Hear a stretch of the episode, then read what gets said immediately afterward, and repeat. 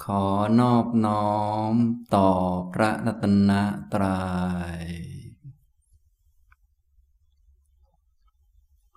กราบนมัสการพระคุณเจ้านะครับ สวัสดีครับท่านผู้เข้าปฏิบัติธรรมทุกท่าน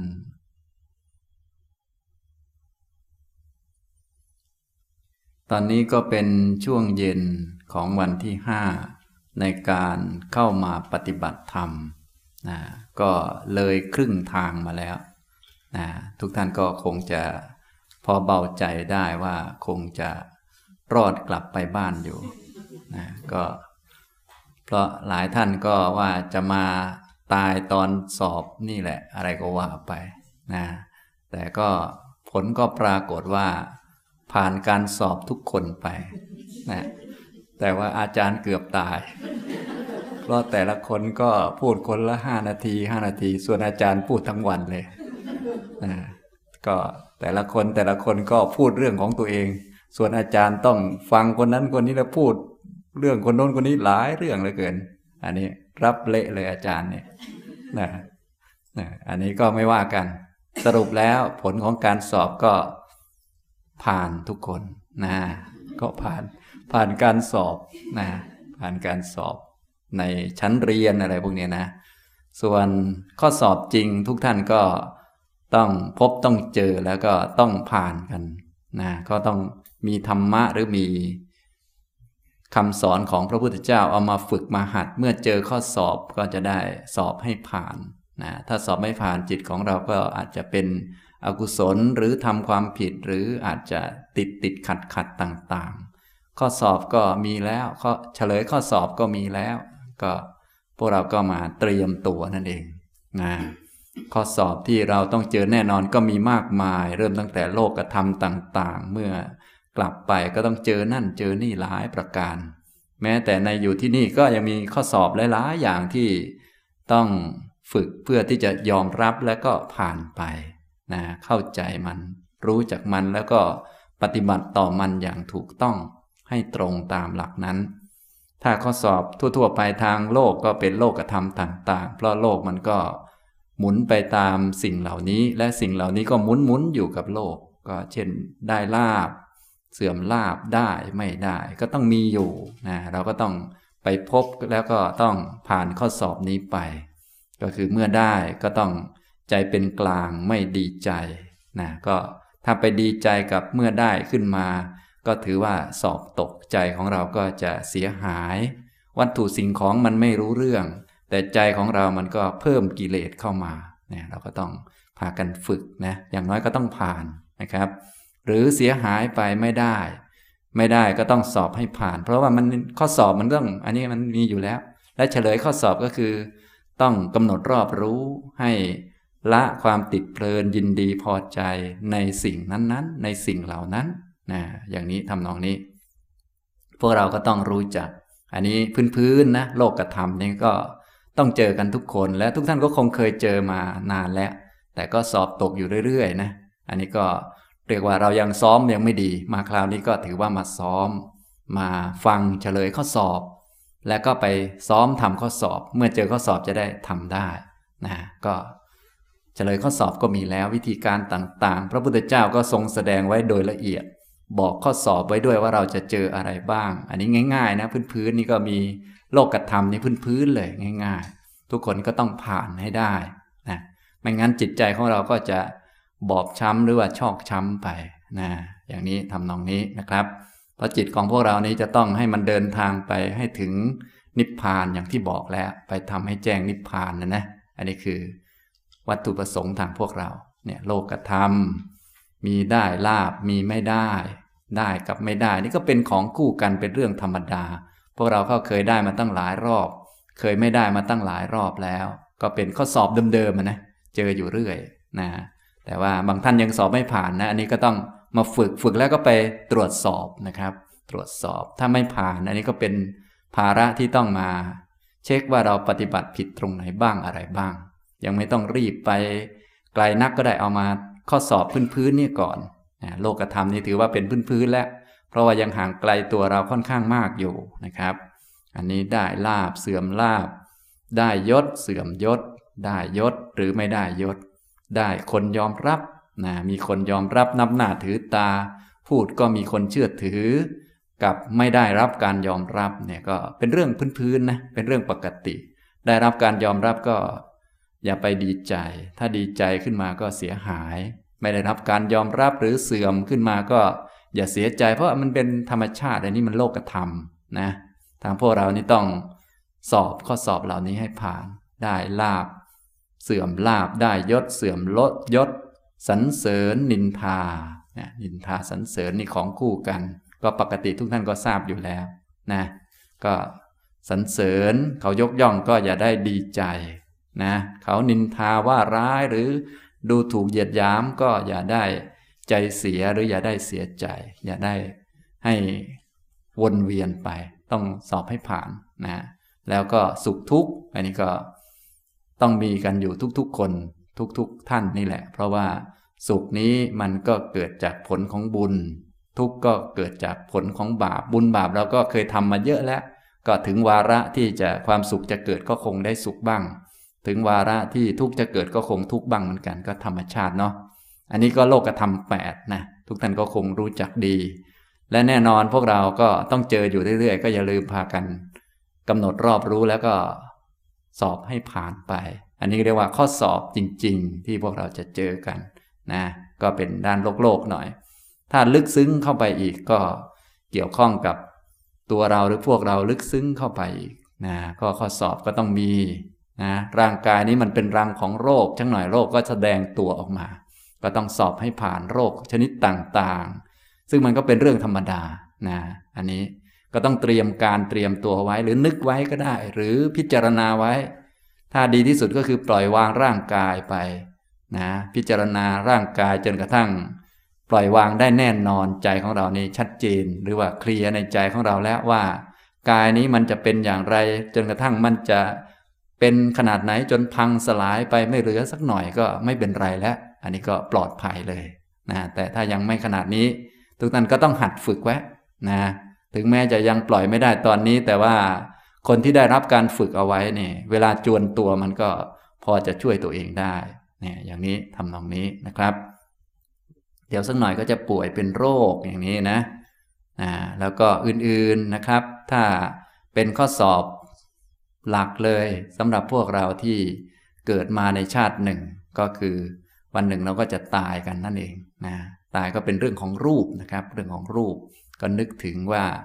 เวลาจะสูญเสียทุกสิ่งทุกอย่างมันจะเป็นยังไงบ้าง พอทนไหวไหมอะไรไหมนะพอจะผ่านได้ไหม ถ้าผ่านฉลุยก็โอเคนะพอจะฉลุยบ้างไหมครับเนี่ยนะอันนี้ก็ตรวจสอบเอานะเพราะแต่ละคนก็เรื่องของแต่ละคนก็ต้องเป็น การปฏิบัติของเฉพาะตนเฉพาะตนไป แน่นอนทุกคนต้องพบหมดเลยสิ่งเหล่านี้ ไม่ได้เปรียบเสียเปรียบกันนะ ก็เกิดหนึ่งก็ตายหนึ่งก็ไม่ได้เปรียบเสียเปรียบกันนะฉะนั้นพวกเราจะได้เปรียบใครๆเขาก็ตอนที่เรามีธรรมะนี่แหละ ส่วนเรื่องเกิดเรื่องตายเรื่อง ได้ไม่ได้นี่มันก็พอๆกันในโลกนะเป็นวาระใครวาระมัน เป็นวาระ วาระหนึ่งก็เกิด วาระหนึ่งก็แก่ อีกวาระหนึ่งก็ตาย อันนี้ก็เรื่องธรรมชาติ วาระหนึ่งก็ได้ วาระหนึ่งก็เสีย ก็ปกตินะอันนี้ก็อย่างนี้เรียกว่า ข้อสอบที่พวกเราต้องพบเจออย่างแน่นอนแล้วก็ แน่นอนว่าต้องพากันพยายามสอบให้ผ่าน เพราะว่าสิ่งเหล่านี้มันเป็นสิ่งที่มีจริง ถ้าเราเพิกเฉยไม่มองว่า อย่างนั้นอย่างนี้มันก็จะเป็นความประมาทไป ฉะนั้นในเมื่อมีเวลาอยู่ก็อย่าลืมพากันฝึกนะมีโอกาสก็อย่าลืมนึกถึงดูนะ นี่ก็ด้านร่างกายก็มาตรวจสอบ ตรวจสอบนะร่างกายมันรู้จักตายก็ตรวจสอบดูว่ายังกลัวตายอยู่ไหม อย่างนี้ทำนองนี้ บางท่านหนักหนาขนาดยังกลัวผีอยู่ กลัวจิ้งจก กลัวตุ๊กแก กลัวความมืดอยู่นี่ก็เรียกว่า โอ้โห ห่างไกลความเจริญเยอะอยู่พอสมควรนะก็ต้องตรวจสอบต้องรีบจัดการแล้ว จัดการอะไรล่ะ ก็นี่ พิจารณาให้ลึกซึ้งแล้วว่าเนี่ยนะเรานี่มันก็ร่างกายมันก็ผีธรรมดาเนี่ยจะไปนู่นนี่นั่นวุ่นวายอะไรกันนักกันหนา อันนี้เป็นต้นนะก็นั่นแหละก็หลักธรรมนี่แหละจะเป็นตัวช่วยขัดเกลากิเลสนะครับฉะนั้นธรรมะที่พระพุทธองค์ทรงแสดงไว้ ก็มีวัตถุประสงค์เพื่อให้เราขัดกิเลสนั่นเองก็ต้องเอามาใช้ เป็นยารักษาโรค โรคก็คือกิเลสนะกิเลสมันก็ จะทำให้เราอยู่ไม่เป็นสุขคอย บีบคั้นให้เราอย่างนู้นอย่างนี้วุ่นวายอยู่นั้นเนี่ยนะทุกท่านก็มีกิเลสกันทุกคนก็คงเห็นพิษสงของกิเลสแล้วนะกิเลสความกลัวแค่กลัวตายนี่ก็โอ้ยสั่นไหวหัวสุกหัวซุนไม่รู้จะวิ่งหนีไปไหน ชนฝาโน่นฝานี้นะอย่างนั้นอย่างนี้ทำพิธีโน่นนี่นั่นเยอะแยะเดี๋ยวก็ตายเลย มันก็วุ่นอยู่ นี่มันมีปัญหา ทางออกนี้มันมีอยู่ ทางออกจากความตายก็คือรู้จักว่าความตายมันเป็นเรื่องธรรมดามันเป็นของไม่เที่ยงนะมันเป็นของเกิดดับ ตายแล้วมันก็เกิดใหม่ มันก็ไม่เห็นมีอะไรนะเป็นเรื่องของร่างกายที่มันไม่รู้เรื่องอะไร ร่างกายนี่เราต้องพิจารณากายให้ตก แล้วแตกไปก็จะ เลิกกลัวความตายต่อไป อันนี้นะท่านใหญ่ยังกลัวตายอยู่ก็คือยังยึดร่างของเราอยู่ยึดร่างกายเนี่ยนะก็ร่างกายมันเป็นเครื่องมือ ทีนี้พอเป็นเครื่องมือที่ติดกับเรามานานเราก็เลยหลงมันนะตอนนี้ก็เป็นสิ่งที่เราต้องมีภาระต้องแก้ไขแล้วทีนี้นะหลักธรรมที่พระพุทธองค์แสดงไว้ พิจารณากายแง่มุมต่างๆ นี่ก็เพื่อถอนตัวนี้โดยเฉพาะนะก็หลายแง่มุมทีเดียว ทุกท่านก็ลองไปพิจารณาดูนะครับ อันนี้ส่วนที่หนึ่งนะครับ ส่วนที่สองก็เป็นด้านเวทนา ก็ตรวจสอบดูยังกลัวความเจ็บอยู่ไหมนะกลัวเจ็บนะกลัวตายกลัวเจ็บนะอย่างนี้ทำนองนี้ ที่มันกลัวตายก็เพราะมันยึดรูปว่าเป็นตัวเรา ก็เลยนึกว่าเราจะตาย ความจริงรูปเป็นเราไหมครับ ไม่เป็นตอบได้ทุกคนเลยนะเนี่ย สอบผ่าน ผ่านหมดผ่านหมด โอเค สอบผ่านหมดเลยนะ แต่พอมันจะตายขึ้นมาจริงๆ โอ้โหหวาดเสียวเลย เสียวไส้เลยนะเสียวไปถึงไส้เลย แต่ไส้ไม่รู้เรื่องเลย มั่วไปหมดเลย ไม่รู้เสียวอยู่ตรงไหน ไม่รู้อะไรเป็นอะไร มั่วไปหมดนะนี่มันเป็นอย่างนี้นะฉะนั้นทุกท่านจึงต้องแยกแยะให้ชัดเจน ให้ชัดเจนในใจของเรานั่นแหละว่าอะไรมันเป็นอะไรแน่ทำไมมันอย่างนี้ทำไมมันอย่างโน้นจะหลงกันอีกนานเท่าไหร่นะอันนี้เป็นโอกาสแล้วที่เราจะเลิกหลงนะ ถ้าไม่มีคำสอนของพระพุทธเจ้านี่ ก็หมดโอกาสจบกันเลยนะอย่างนี้ทุกท่านจึงควรใช้โอกาสนี้ให้ดีที่สุดให้เหมาะสมกับตัวเราที่สุดนะอย่างนี้ทำนองนี้นะครับนี่ส่วนที่หนึ่งนะก็คือถ้ายังดึดกายว่าเป็นเราของเราอยู่มันจะกลัวกลัวตายนะส่วนที่สองก็เป็นด้านเวทนาแล้วท่านเนี่ยด้านเวทนา ยังกลัวความเจ็บอยู่ไหมส่วนความสบายความสุขนี่คงไม่ต้องถามนะ คงไม่มีใครกลัวเลยนะ นะเอาถามอันที่กลัวก็แล้วกันนะ ก็คือยังกลัวความเจ็บอยู่ไหมนะถ้ายังกลัวเจ็บอยู่ก็แสดงว่ายังยึดเวทนาว่าเป็นตัวเป็นตนอยู่เป็นเราเป็นของเราอะไรต่อมีอะไร ก็ต้องไปตรวจสอบดูให้มันชัดนะไปกำหนดพิจารณาดูว่ามันยังไงกันแน่นะอันนี้ก็หลักธรรมก็มีแล้วก็ กายานุปัสสนาท่านก็ให้เราพิจารณา ตั้งแต่กายนี้มันมีลมหายใจจนมันหมดลมนะพิจารณาดูตั้งแต่ต้นมันจนจบ จบเรื่องของมัน ตั้งแต่ลมหายใจจนเป็นป่าช้าเนะี่ยก็พิจารณาให้มันครบถ้วนกระบวนความ จนเราไม่สงสัยในร่างกายนี้นะมันจะยังไงไปไหนมาไหนอย่างไร เวทนาก็พิจารณาให้ชัดเจนนะอย่างนี้ทำตรงนี้ ถ้าพิจารณาชัดเจนแล้วอย่างนี้เราก็ถือว่า ปลอดภัยไปเปลาะหนึ่ง จิตของเราก็จะได้ทำความดีต่างๆ หรือทำบุญกุศลก็จะได้รับผลของบุญตามสมควรที่ดีกว่านั้นก็มาปฏิบัติเพื่อถึงความพ้นทุกข์ต่อไป แต่ถ้ายังห่วงใยกังวลต่างๆ อยู่นี่ มันก็ลำบาก เพราะเดี๋ยวมีเรื่องนิดหน่อยก็กลัวนั่นกลัวนี่วุ่นวายอยู่ อย่างนี้นะครับ นี่คือยกตัวอย่างข้อสอบที่ทุกท่านต้องพบต้องเจออยู่ นะเอาข้อสอบใหญ่ๆนะที่เจอกันทุกคน ส่วนข้อสอบย่อยๆ ก็แต่ละคนก็คงจะไม่เหมือนกันแต่ละคน บางท่านก็ข้อสอบนะมีกองหน้าเป็นบททดสอบอยู่นะกองหน้าตัวจี๊ดคงจะมีอยู่แต่ละคนไม่เหมือนกัน กองหน้า กองหน้าอยู่ที่ไหนครับ ไม่ใช่อยู่ที่อาจารย์สุภีนะกองหน้าส่วนใหญ่จะอยู่ที่บ้าน อยู่ใกล้ตัว เช่น เป็นพ่อบ้าง เป็นแม่บ้าง เป็นสามีบ้าง เป็นลูกสุดที่รักบ้าง หรืออื่นๆนะพอเห็นหน้าปุ๊บนี่โอ้โหสั่นมาเลยธรรมะธรรมโมได้จากอาจารย์มาเพียบนะพอเจอคนนี้หล่นหล่นเลยนะนะเป็นแผนกปราบเซียนโดยเฉพาะนะแกไม่น่ามาอยู่กับฉันเลย อะไรก็ว่าไป เนี่ยมันจะมีกองหน้านะจะมีคนที่แบบเป็นเรียกว่าเป็นคู่ต่อกรที่เหมาะสมกับเราพอดีนะ คนนี้จะพาให้เราอยู่ในวัฏฏะสงสารนานมากก็นั่นแหละหลุมอบายดีๆนี่แหละพูดภาษาเรานะคือถ้าตกอบายไปแล้วโอ้โหกว่าจะได้ขึ้นมาอีกทีเต่าตาบอดอย่างเดียวประมาณนั้นคนนี้เขาแผนกทางนี้ทำอย่างนี้เลย ทีนี้จะไปโทษเขาก็ไม่ได้เขาดันเกิดมาแล้วแถมอยู่ใกล้ตัวด้วยนะมันต้องโทษเราที่ไม่ระวังต้องเราสอบไม่ผ่านเองช่วยไม่ได้เนี่ยฉะนั้นครอบครัวก็ดี คนใกล้ชิดก็ดี อันนี้เป็นตัวทำให้อยู่ในวัฏฏะนานกว่าเขาที่สุดแล้ว นะก็คือเป็นคนไม่ระวังก็เป็นหลุมอบายกันดีๆนี่แหละ เป็นหลุมพอตกอบายไปก็เอาแล้วขึ้นยากขึ้นลำบากแล้วนะพอโกรธกันทะเลาะกันอะไรกัน ไม่ดีต่อกันก็ขึ้นยากกว่าชาวบ้านเขาให้อภัยก็ยากกว่า อะไรก็ยากกว่า โอ้ลำบากลำบนห่วงใยก็ห่วงนะ อย่างนี้ทำนองนี้นะอันนี้ก็เป็นอย่างนั้นก็เหมือนบางท่านนี่อยู่บ้านกับสามีก็เบื่อเบื่อมัน เบื่อมองเห็นแต่ความเลวของมัน เลวตลอด เดินก็สายอะไรก็สายนะก็อะไปวัดปฏิบัติธรรมก็แล้วกัน พอไปนั่งปฏิบัติอยู่วัด เอ๊สามีก็มีดีเหมือนกันเว้ยอ่าอย่างน้อยมันก็ทำให้เราอยู่ด้วยกันทำให้เราไม่กลัวผีแล้ววะเดินด้วยกันอย่างน้อยก็ไม่กลัวนักเลงมาฉุดไปแล้ววะอ่า มีข้อดีแล้วกลับไปบ้านพอกลับไปบ้านอ้าวสามีก็เลวอีกแล้วหนีดีกว่าเว้ยหนีหนีไปไปไปบวชเป็นแม่ชีดีกว่า พอจะไปอยู่วัดเตรียมตัวเป็นแม่ชี เอ๊สามีก็มีดีเหมือนกันนะเอาแล้วกลับไปแล้ว นี่มันเป็นอย่างนี้ มันวกวนเวียนไปเวียนมาเลย ไม่รู้จะไปไม้ไหนแล้วเนี่ย นี่มันเป็นอย่างนี้นะคนเรามันเป็นอย่างนี้นะนี่แหละ ทุกท่านก็ต้องพากัน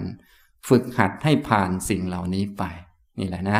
ถ้าเราไม่ผ่านสิ่งเหล่านี้จะไปโทษใครโทษเขาก็ไม่ได้ แท้ที่จริงสิ่งเหล่านี้ก็คือ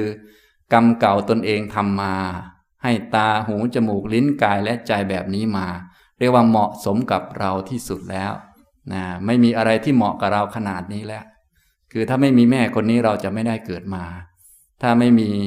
พ่อคนนี้เราจะไม่ได้เกิดมา ถ้าไม่มีสามีคนนี้ เราจะหาสามีไม่ได้เลย ชาตินี้ มันยอดเยี่ยมมาก เป็นเรื่องที่หนักหนาสาหัสมากสำหรับเราเองนะนี่มันเป็นอย่างนี้ แล้วจะไปโทษใครดีล่ะทีนี้มันก็ไม่ได้ต้องยอมรับไงนะเห็นไหมมันก็เลยต้องกำหนดรอบรู้ ถ้าคนไม่รอบรู้นี่ จะต้องถูกหลอกแง่ใดแง่หนึ่งเสมอ ทุกท่านจึงต้องกำหนดรอบรู้ ทุกกำหนดรอบรู้ โลกธรรมกำหนดรอบรู้ ดูให้รอบ ดูให้ชัดเจน อย่าจ้องจดอันใดอันหนึ่งจะเอาอันใดอันหนึ่งให้ดูกว้างๆและดูรอบๆดูให้รอบคอบ มีปัญญานะ ให้ชัดเจนมุมนั้นมุมนี้สังเกตนะเนี่ยต้องเป็นนักสังเกต นักปัญญา นักฝึกหักหัดเนี่ยต้องมีผู้สอนความรู้ที่เหมาะสมคือพระพุทธเจ้า ตอนนี้ด้านหลักธรรมนี้ไม่ต้องห่วงแล้ว พระพุทธเจ้าแสดงไว้โดยละเอียดยิบแล้วเหลือแต่เราเองนี่แหละตอนนี้นะพวกเราจะต้องเป็นคนที่รอบคอบตรวจสอบตนอยู่เสมอเนี่ยยกตัวอย่างข้อสอบมานะที่บ้านนี่แหละเป็นตัวหลักเลยข้อสอบจะอยู่ที่บ้าน นะครับอยู่ใกล้ตัวมากเลย ถ้าผ่านก็ผ่าน ถ้าไม่ผ่านก็ไม่ผ่าน บางท่านอยู่ที่บ้านนี่โอ้โห มีปัญหาเยอะแยะเลย คงจะไม่ไหวแล้วมั้งอยู่ที่บ้านนี่นะ ไปหนีไปวัดดีกว่าเผื่อจะบรรลุบ้างเนี่ยอย่างนี้ก็ไม่มีวันไปไหนเลยอย่างนี้ เพราะมันยังปฏิบัติผิดในที่นั้น ๆอยู่เนี่ยอย่างนี้นะครับ ทุกท่านจึงต้องทำให้ถูกต้องดำเนินให้ถูกต้องเนี่ยมรรคเนี่ยจะต้อง พากันฝึกกันหัด เริ่มต้นจากสัมมาทิฏฐิมีความเห็นตรงความเห็นถูกต้องนะจะได้คิดถูก พูดถูกทำถูกดำเนินชีวิตถูกต้องต่อไปนะอันนี้นะครับ นี่พูดเรื่องสอบสักนิดหนึ่งก็เลย ไอ้ที่สอบท่านทั้งหลายนี่ ไม่ต้องกลัวหรอกอันนี้ก็ไปนั่งคุยกันขำๆไปงั้นแหละนะ ไปคุยกันสบายๆว่า เอ๊ะท่านเป็นยังไงบ้างอะไรบ้าง ฉะนั้น คุยกันเนี่ย บางทีไม่ได้รู้เรื่องอะไรหรอกพูดไปงั้นเลยและนะก็พูดไป รู้เรื่องบ้างไม่รู้เรื่องบ้างก็ไม่ต้องเครียดอะไรหรอกนะ เราดูตัวเราเป็นหลักนั่นแหละนะอาจารย์ก็ไม่ได้มาสุขทุกข์อะไรกับเราหรอก เราก็เนี่ยดูเอา สุขทุกข์มันอยู่กับเรากิเลสมันอยู่กับเรา ติดข้องต่างๆ มันอยู่กับเรา ห่วงรักมันอยู่กับเราเนี่ย ไม่ต้องไปอะไรนักหนาหรอกนะ ไม่ต้องว่าอาจารย์ให้ผ่านให้เกรดคะแนนเท่านู้นเท่านี้มันไม่เกี่ยวอะไรหรอกมันเกี่ยวกับตัวเราเนี่ย นะอย่างนี้ทำนองนี้นะครับ นี่พูดถึงเรื่องสอบก็เลย ได้พูด ข้อเท็จจริงให้ท่านทั้งหลายได้ทราบว่าข้อสอบนี่ก็มีอยู่กับพวกเราทุกคน ก็ลองนึกถึงที่บ้านของเราดูนะก็อย่าได้ประมาท เพราะว่าที่บ้านนั่นก็ถ้าเราพลาดเนี่ยก็ลุมอบายดี ๆ นี่เองทำให้เราขึ้นได้ลำบากมากนะหลายท่านก็ที่มีครอบครัวมี ลูกหลานหรือมีพี่น้องเนี่ยท่านจะเห็นว่าขึ้นได้ยากมากลำบากจริง ๆ หลุมนี้นะ แต่ถ้าขึ้นได้ท่านก็จะเป็นคนแข็งแกร่ง เป็นคนที่มีความเข้าใจอะไรลึกซึ้งนะทุกท่านจึงควรหัดพิจารณาตั้งแต่ตอนนี้ลองนึกถึงที่ที่บ้านเรายังติดขัดเรื่องอะไรบ้าง ลองเอาเรื่องนั้นมานั่งนึกตรงนี้มาดูว่า เอ๊ะมันจะยังไง แก้ไขยังไงได้บ้าง อย่างนี้เป็นต้น เพราะถ้ารอตอนนั้นเลย โอ้โหนะ คงจะไม่ทันนะ เพราะว่าจิตของเรานี่มันไวมากมันเคยชินนะคนเคยชินนี่โอ้โหเห็นปุ๊บขึ้นมาเลยนะอย่างนี้เป็นต้นนี่ยกตัวอย่าง ทุกท่านจึงควรตรวจสอบนะครับ ทีนี้จะหนีหายไปไหน ก็ไม่ได้อีกทีนี้มันพวกเดียวกันเนี่ยมัน หายหัวไปก็อ้าวช่วยเอาหัวมาโผล่หน่อยก็โทรหากันเดี๋ยวมาทะเลาะกันอีกแล้วทีนี้มันก็ลำบากเหลือเกินนี่นะนี่มันเป็นอย่างนี้นะอันนี้เรียกว่าผลของกรรมมันหนีไม่ออกนะ พวกอุปทานขันห้านี่หนีไม่ออก ก็เริ่มตั้งแต่ร่างกายของเราเนี่ยหนีมันยังไงก็ไม่ออกต้องยอมรับ นิสัยเก่าๆก็ดีคนเป็นคนคิดมากก็ดี เป็นคนนิสัยอย่างโน้นอย่างนี้ก็ดีเนี่ยหนีมันไม่ออกนะจะหนีมันไปไหนก็ไม่ได้ เพราะว่ามันเป็นวิบากนั่นเองเรียกว่ามันเป็นอุปาทานขันรวมทั้งพ่อเราแม่เรา ลูกเราสามีเรารวมทั้งเหตุแวดล้อมต่าง ๆ ทั้งหลาย อันนี้เป็นอุปาทานขัน พวกนี้เราหนีไม่ได้ เพราะเป็นกรรมเก่า เรียกว่าเป็นวิบากนะเราต้องกำหนดรอบรู้เท่านั้นจึงจะผ่านไปได้นะอุปทานขันห้าหรือทุกนี้ควรกำหนดรอบรู้ อันนี้ได้พูดให้ฟังแล้ว เมื่อคืนนี้นะก็คือพวกเราการจะข้ามพ้นไปได้หรือรอดไปได้ก็ต้องใช้หลักอริยมรรคบีองแปดมีสัมมาทิฏฐิเป็นหัวหน้า สัมมาทิฏฐิก็คือความรู้ญาณในสัจจะทั้งสี่นั่นเองนะพวกเราก็สวดไปแล้ว ก็อย่าลืมกลับไปสวด แล้วก็พยายามฝึกให้เห็นสัจจะสี่ให้ได้ก็จะรอดได้ เป็นทางออกสำหรับพวกเราทุกคนอย่างนี้นะครับ ทีนี้เมื่อคืนนี้ก็ได้พูดให้ฟังเกี่ยวกับเรื่องสัจจะทั้งสี่แล้วรู้บอกวิธีพิจารณาว่าพิจารณาทุกยังไง จึงจะไล่ละ ความติดเพลินคือตัณหาได้ นะอันนี้วันนี้ก็จะพูดเพิ่มเติมให้ฟังบ้างเล็กน้อยจะได้พอเป็นหลักในการนำไปปฏิบัติต่อไปนะอย่างนี้นะครับ ก็ทุกอุปทานขันทั้งห้าเป็นตัวทุกเป็นขันห้าที่เป็นผลสำเร็จมาจากเหตุต่างๆ เหตุทั้งหลายก็มาจากอดีตนับไม่ชาติไม่ท้วน รวมทั้งเหตุปัจจุบัน ที่เราศึกษาเราเรียนมาสังคมพ่อแม่สอน รวมทั้งนิสัยความเคยชินต่างๆ ประกอบกันเข้า จนทำให้เราคิดอย่างนี้ เป็นคนนิสัยแบบนี้ เห็นอันนี้แล้วรู้สึกอย่างนี้ เห็นอันนั้นแล้วรู้สึกอย่างนั้น ทั้งหมดทั้งมวลนี้ล้วนเป็นอุปทานขันห้าทั้งนั้นนะที่เราคิดไม่เหมือนคนอื่น ก็เพราะเราไม่เหมือนคนอื่นนั่นแหละ มันเป็นผลมานั่นเอง ผลมาจากไหนล่ะ ไม่ต้องบอกว่ามันมาจากไหนหรอกมันมาจากเหตุ นับไม่ถ้วน ให้ยอมรับก็พอ ให้ยอมรับก่อนเป็นพื้นฐานเบื้องต้น แล้วให้ละความเห็นผิดในขันห้าว่านั่นไม่ใช่เราเป็นคนทำนั่นขันห้ามันเป็นคนทำอย่างนั้นอย่างนั้นมันขึ้นมาเนี่ยอย่างนี้ทำตรงนี้ ฉะนั้นทุกท่านจึงต้องพากันฝึกให้รู้จักอุปทานขันห้าเป็นตัวทุกข์ บางวาระมันเป็นอย่างนี้ บางวาระมันเป็นอีกอย่างหนึ่ง เหมือนกับที่พระพุทธองค์ทรงแสดงไว้ บางวาระมันก็เป็นชาติคือมันเกิดใหม่ก็เป็นทุกข์ ถึงวาระหนึ่งมันก็เป็นชรา มันก็เป็นทุกข์ ถึงอีกวาระหนึ่งมันก็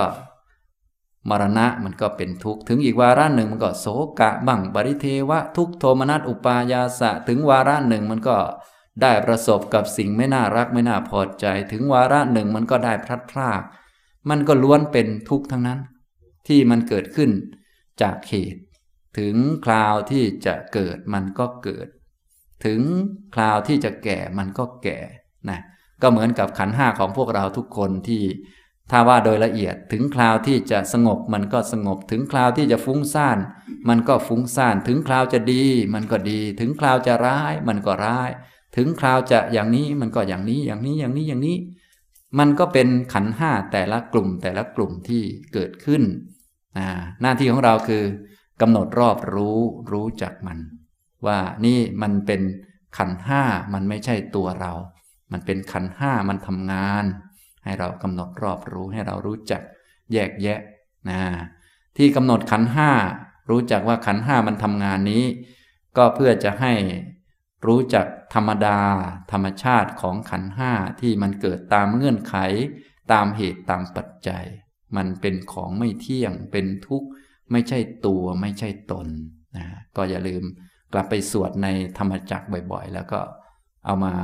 เปรียบเทียบกับตอนที่เราปฏิบัติดู ตอนที่เราปฏิบัติเนี่ยทุก ๆ ตอนมันก็เป็นผลที่เกิดขึ้นเนี่ยมันก็เป็นขันห้าเราอย่าลืมนะปกติเราจะชอบลืมชอบลืมนะฮะลืม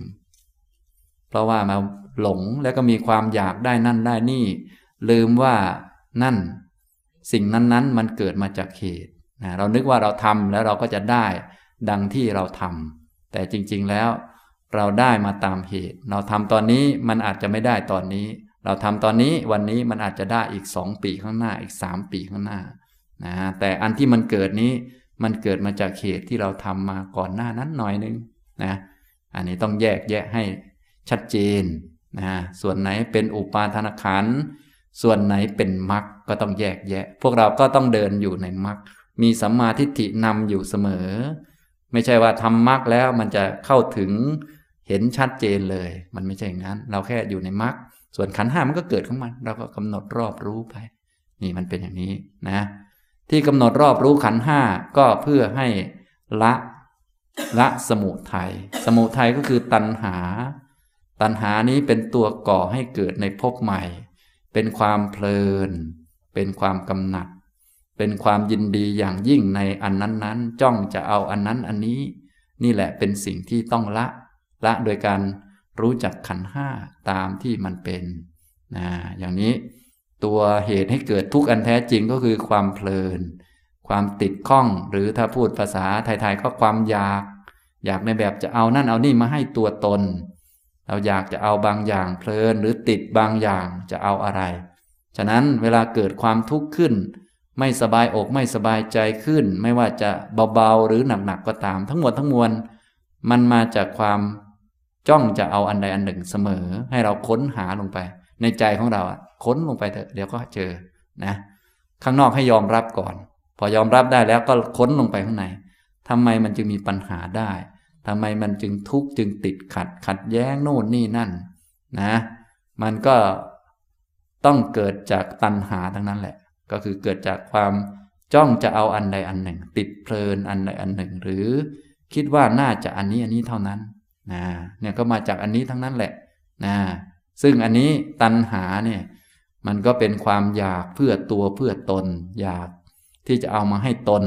อย่างนี้ทำนองนี้ ถ้าเราเห็นตัวนี้แล้วต่อไปก็ย้อนกลับมา ดูว่า เอ๊อยากเอามาให้ตนนี่นะ แล้วตนมันมีหรือเปล่า มันก็ไม่มี แล้วจะเอามาให้ใคร ก็เอามาให้ตนไง เอามาให้เรา แล้วเรามีไหม เอ๊ะมันก็ไม่มี แล้วจะอยากเอามาให้ใครเนี่ย ก็เอามาให้เราไง แล้วเรามีไหมเฮ้ยมันไม่มี แล้วจะอยากเอามาให้ใครล่ะ ก็เอามาให้เราไง ไม่เอาให้เราแล้วจะเอาให้ใคร แล้วเรามันมีไหมเฮ้ยมันไม่มี มันจะเป็นบ้าแล้วทีนี้ มันจะงงนะฮะมันก็เลยต้องมีทางออกอีกทีนี้เนี่ยเป็นงูกินหางอยู่วนไปวนมาอยู่อย่างนี้ นะก็เลยย้อนกลับอีกทีนึง ว่าอ้าวมันไม่มีเราแล้วจะไปอยากให้เราทำไมล่ะเนี่ยนะเนี่ยพอรู้จักตรงนี้แล้วต่อไปเราก็ต้องย้อนสอนกลับไปว่าเอา้ามันไม่มีเราก็ต้องไปเห็นสิว่ามันไม่มีเรา จะเห็นว่ามันไม่มีเราก็ต้องเห็น แต่ว่ามันเป็นธาตุสี่เป็นขันห้าให้มันจัดจะกว่าเดิม เราก็กลับไปดูอันเดิมอีกแล้วทีนี้ก็กลับไปดูอันเดิม แต่ว่าดูให้มันลึกกว่าเดิมลงไป ให้มันชัดชัดจัดจะลงไป นี่อันนี้ก็คือการปฏิบัติต่อสัจจะนั่นเอง ก็คือทุกนี่ให้กำหนดรอบรู้ให้ลึกซึ้งลงไป ที่ต้องให้ลึกซึ้งให้มากนี่ไม่ใช่เพื่ออะไรหรอก ก็เพื่อให้มันเลิกนี่แหละให้มันละความติดเพลินละความอยากเพื่อเรานี่แหละ เพราะเรามันไม่มีนะแต่ถึงแม้จะพูดอย่างนี้ เราก็ยังอยากอยู่นะดิฉันก็อยากเข้าใจอยู่นะคะ จะได้บรรลุไวๆอยากให้ใครบรรลุก็ก็ให้ดิฉันให้ข้าบรรลุเอาอีกแล้ว มันวุ่นนะมันหลงมันวนไปมานะ อันนี้ทำนองนี้ ฉะนั้นทุกท่านก็เลยต้องเข้าใจตรงนี้แล้วก็ไปแยกแยะให้ชัดเจนว่า นี่มันไม่มีตัวตนไม่มีเรา ติดเพลินนี้เป็นเหตุให้เกิดทุกข์ ติดข้องจะเอาอันใดอันหนึ่ง อยากอันใดอันหนึ่งนี้มันเป็นเหตุให้เกิดทุกข์นะเพลินในกามคุณ อย่างพวกคารวะเราก็ติดเพลินในกามคุณเพราะมันเคยชิน เคยชินกามคุณเคยให้ความสุขแก่เรา เราก็ไม่เคยได้ความสุขจากสมาธิไม่เคยรู้ความสุขระดับอื่นๆ แล้วก็ติดคาอยู่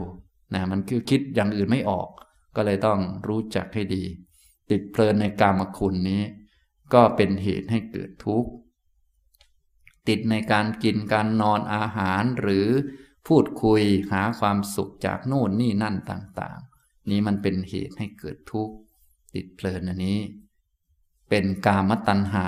ติดเพลินในความมี มีอันใดอันหนึ่ง ได้อันใดอันหนึ่ง มีอันใดอันหนึ่งก็ติดก็เพลินนะสิ่งที่มีนั้นมันไม่รู้เรื่องหรอกมันก็เป็นของมันแหละส่วนความติดในมันนะอยากให้มันอยู่คงที่นิ่งอยู่กับเราตลอดกาลนาน อันนี้ก็เป็นภาวะตัณหา เพลินในความไม่มีภาวะไม่มี ไม่ต้องมีอันนี้เราจะมีความสุขจะดีมาก อันนี้ก็เป็นวิภาวะ นะติดเพลินในภาวะไม่มี ถ้าเราขับรถไป เราก็แหมรถมันเยอะเหลือเกินไว้เซ็งนะเครียดอย่างนั้นอย่างนี้ ถ้าดูลึกๆลงไป รถติดอะไรมันก็ไม่มีปัญหาหรอก ก็คือเราติดเพลินอยู่ในภาวะไม่ต้องมีรถคันอื่นเลย เราจะได้ขับอยู่คนเดียวนะทีนี้ถ้ามองลึกลงไปอีก เอา้า ถ้าเราอยู่คนเดียวเราก็จะกลัวโจรปล้นดิถ้ามีเพื่อนมาหน่อยก็ดี เอาอีกแล้ว มันก็วุ่นอีกแหละ ตันหามันจึงไม่รู้จักอิ่มจากพอ ถ้าถามไปเรื่อยๆไม่รู้มันจะไปหยุดตรงไหนแล้วเนี่ยนะ ถ้าไม่มีรถสักคันแกเอาไหมโอเคโอเค จะได้ขับสบาย เอ๊ะถ้ามีโจรมาปล้นล่ะเอ๊ะไม่มีเพื่อนไว้มีมีเพื่อนสักคันก็ยังดีเอาละเพื่อนเริ่มมาแล้วนะแต่ต้องเป็นเพื่อนนิสัยดีด้วยนะ เอาแหละมาแล้วนะ ถามมันไปเรื่อยๆ มันจะรู้จักพอไหมไอ้ตัวนี้ไม่รู้จักพอได้จนล้นฟ้าก็ไม่มีเมืองพอ เพราะมันเป็นกิเลสนั่นเอง นะฮะอันนี้ถ้าท่านลองถามดูบ่อยๆนะจะรู้จักว่าแล้วแกต้องการอะไรโน่นนี่นั่น ก็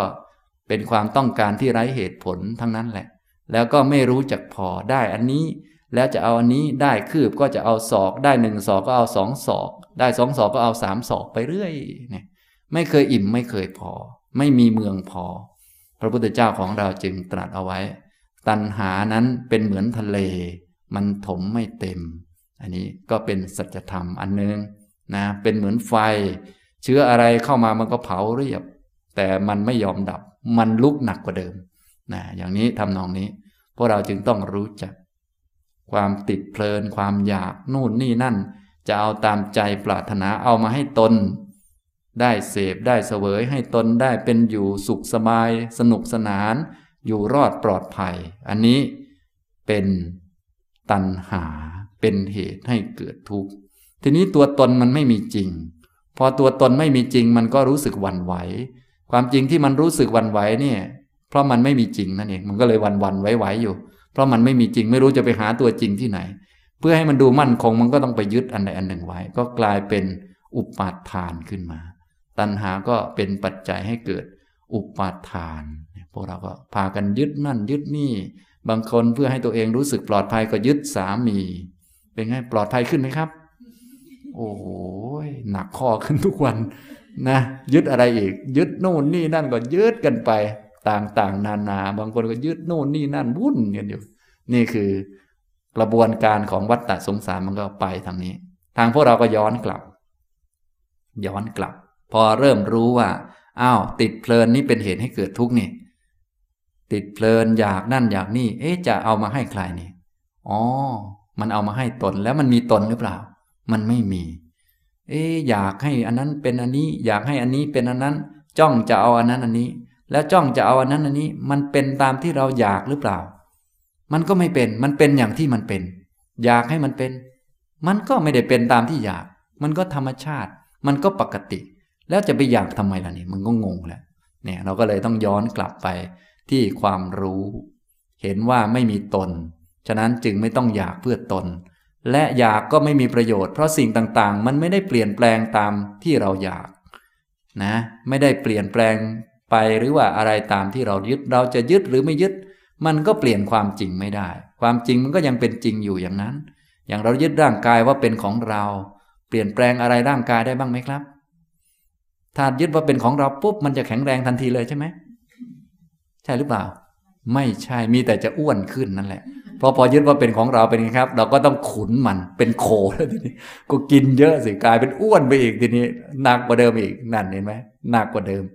สรุปแล้วมันไม่เปลี่ยนไปตามความอยากความยึดใด ๆ เลย มันก็เป็นของมันอยู่ดี มันเป็นอย่างนั้นธรรมชาติมันเนี่ยพอรู้อย่างนี้แล้วเราก็ต้องย้อนกลับไป ที่เห็นว่าไม่มีตัวตนดูความเป็นจริงของสิ่งต่าง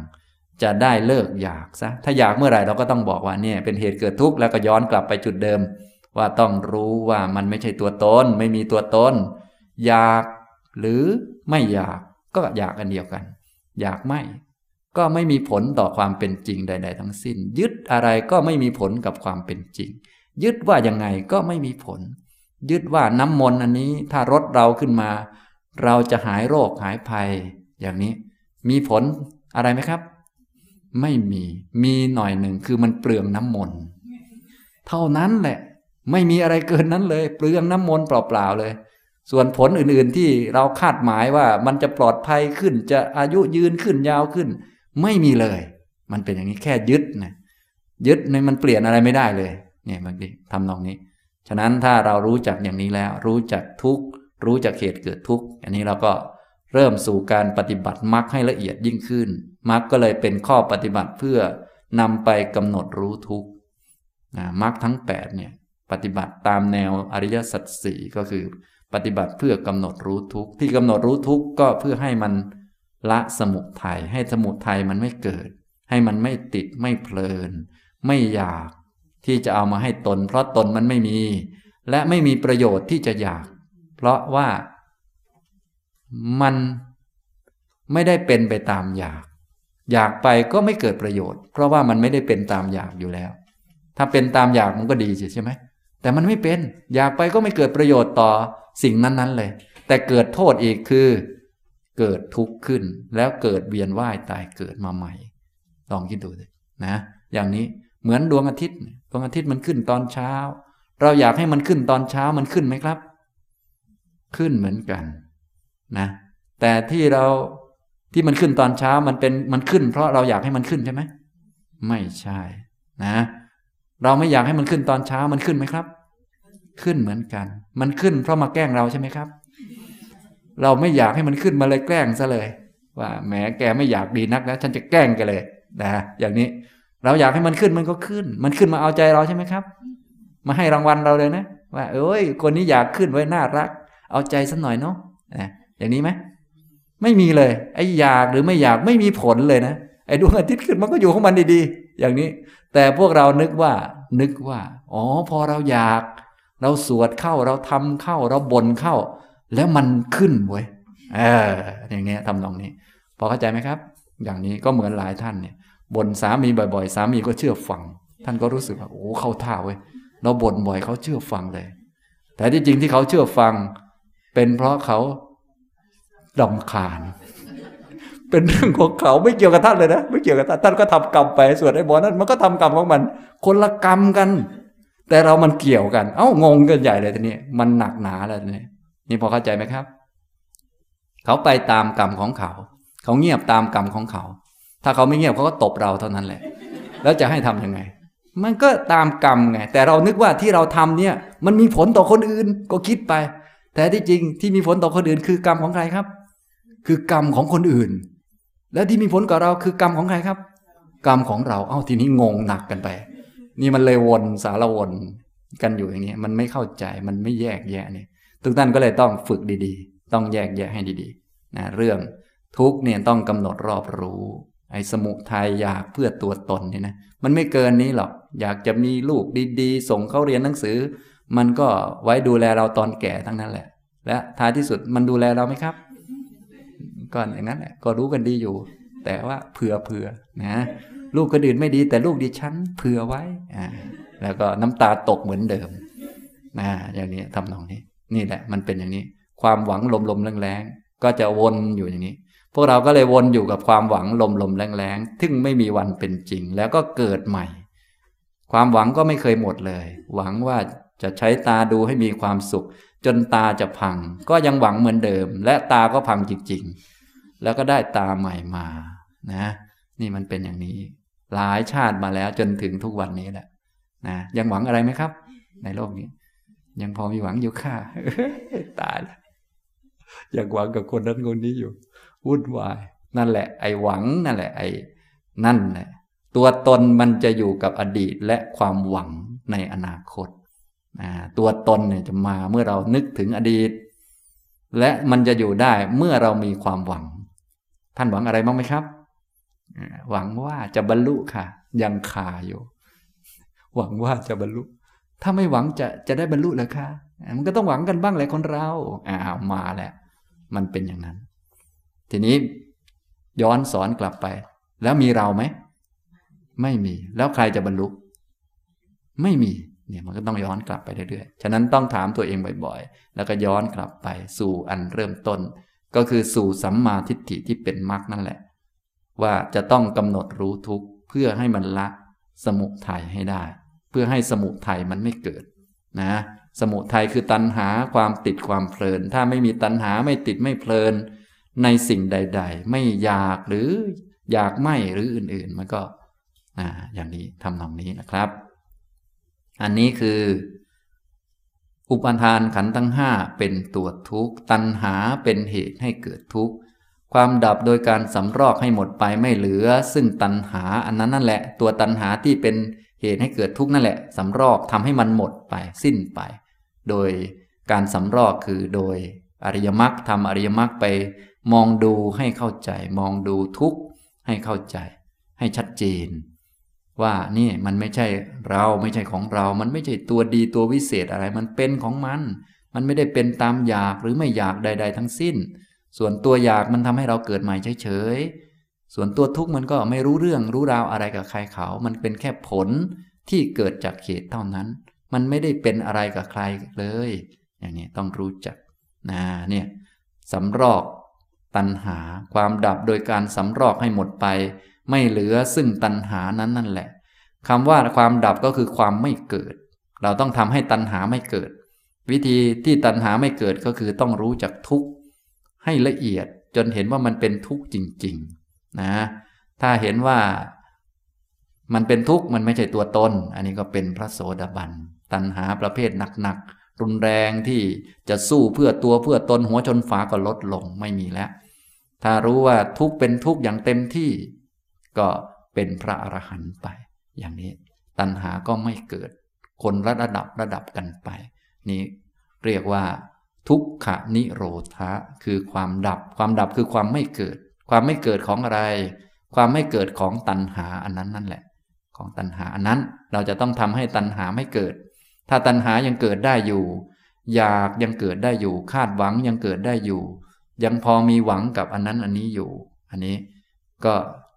ตัวตนหรือเรายังมีส่วนร่วมกับสิ่งนั้นสิ่งนี้ ความเป็นจริงความหวังของเราไม่ได้มีผลต่อความจริงใด ๆ ความจริงนั้นสิ่งต่างๆนั้นมันเป็นสิ่งที่เกิดมาจากเหตุเท่านั้น ความหวังของเราไม่ได้มีผลต่อสิ่งที่เกิดเลย เช่นเรานั่งสมาธิเราหวังจะได้สมาธิ ถ้าได้สมาธิขึ้นมา สมาธินั้นเกิดจากความหวังของเราใช่ไหมครับ ไม่ใช่ เกิดจากเหตุล้วนๆหวังเนี่ย ไม่มีส่วนเกี่ยวข้องกับสมาธิที่เกิดขึ้นเลยนะบางท่านหวังให้สมาธิเกิดสมาธิก็ไม่เกิด ฉะนั้นหวังหรือไม่หวังนี่ไม่มีผลนะผลของสมาธิที่เกิดขึ้นมันมาจากเหตุล้วนๆแต่เราเข้าใจผิดนึกว่าอ๋อที่มันเกิดเป็นเพราะเรามีหวังนิดหน่อยนี่แหละ มันเลยนะก็คิดไปนึกไปเนี่ยวุ่นอยู่เนี่ยเรียกว่ามันไม่รู้จัก พวกเราก็เลยต้องค่อยๆสังเกตแล้วหัดนะจนมันหมดหวังไป หมดหวังที่เป็นตัณหา หมดหวังเพื่อตัวเพื่อตน ความหวังที่เกิดจากความไม่รู้ เราก็เลยต้องมีความรู้เรื่องเหตุเรื่องผลเข้าใจครอบคลุมจะได้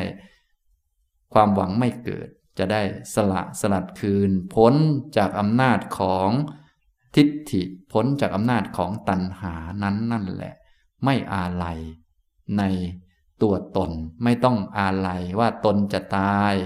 นั่งสมาธินี่เจ็บมาก ๆ กลัวตัวเองตายไหมครับบางท่านดิฉันยังกลัวตายอยู่ค่ะ ขออนุญาตขยับได้ไหมคะตัวเองจะไม่ตายค่ะนะอย่างนี้มีตัวให้ตายไหมครับ ไม่มีแต่มันกลัวนะมันกลัวนะฉะนั้นพอมีตัณหามันก็จะกลัวนั่นกลัวนี่หลากหลายนี่ทางฝ่ายทุกขานิโรธาก็คือความสิ้นตัณหา ดับตัณหาตัณหาไม่เกิด ความสละความสลัดคืน ความหลุดพ้น คำว่าพ้นพ้นก็คือพ้นจากอำนาจของตัณหานั้นนั่นแหละ พ้นจากอำนาจของความอยาก อย่าทำอะไรตามความอยากตามความไม่อยากนะอย่าทำอะไรตามอำนาจของตัวตนนะจนถึงข้อสุดท้ายข้อที่ 4 ก็คืออริยมรรคมีองค์ 8 เป็นข้อปฏิบัติที่จะทำให้ถึงความดับอันนี้ อริยมรรคก็เลยเป็นข้อปฏิบัติเพื่อกำหนดรู้ทุกข์จะได้ ตัณหาไม่เกิด ตัณหาไม่เกิดก็ดับตัณหา ถ้าดับได้หมดก็ถึงนิพพานนั่นเอง อย่างนี้ทำนองนี้นะ นี่ก็คือหลักของการปฏิบัติอริยสัจก็เลยแคบเข้ามา แคบเข้ามา เรื่อยๆ จนถึงตรงนี้นะจากที่นู่นแยกนู่นนี่นั่นกระจายมาเยอะจนรวมเข้ามาสู่หลักตรงนี้ ที่เจริญมรรคเนี่ยที่ต้องเดินตามมรรคก็เพื่อกำหนดรู้ทุกยอมรับทุก ที่ยอมรับเรื่องต่างๆ ที่เกิดขึ้นรู้จักมันตามที่เป็นจริงนี้ ก็เพื่อที่จะละสมุทัยเพื่อให้สมุทัยมันไม่เกิดนะสมุทัยมันดับมันไม่เกิด ก็จะดับทุกข์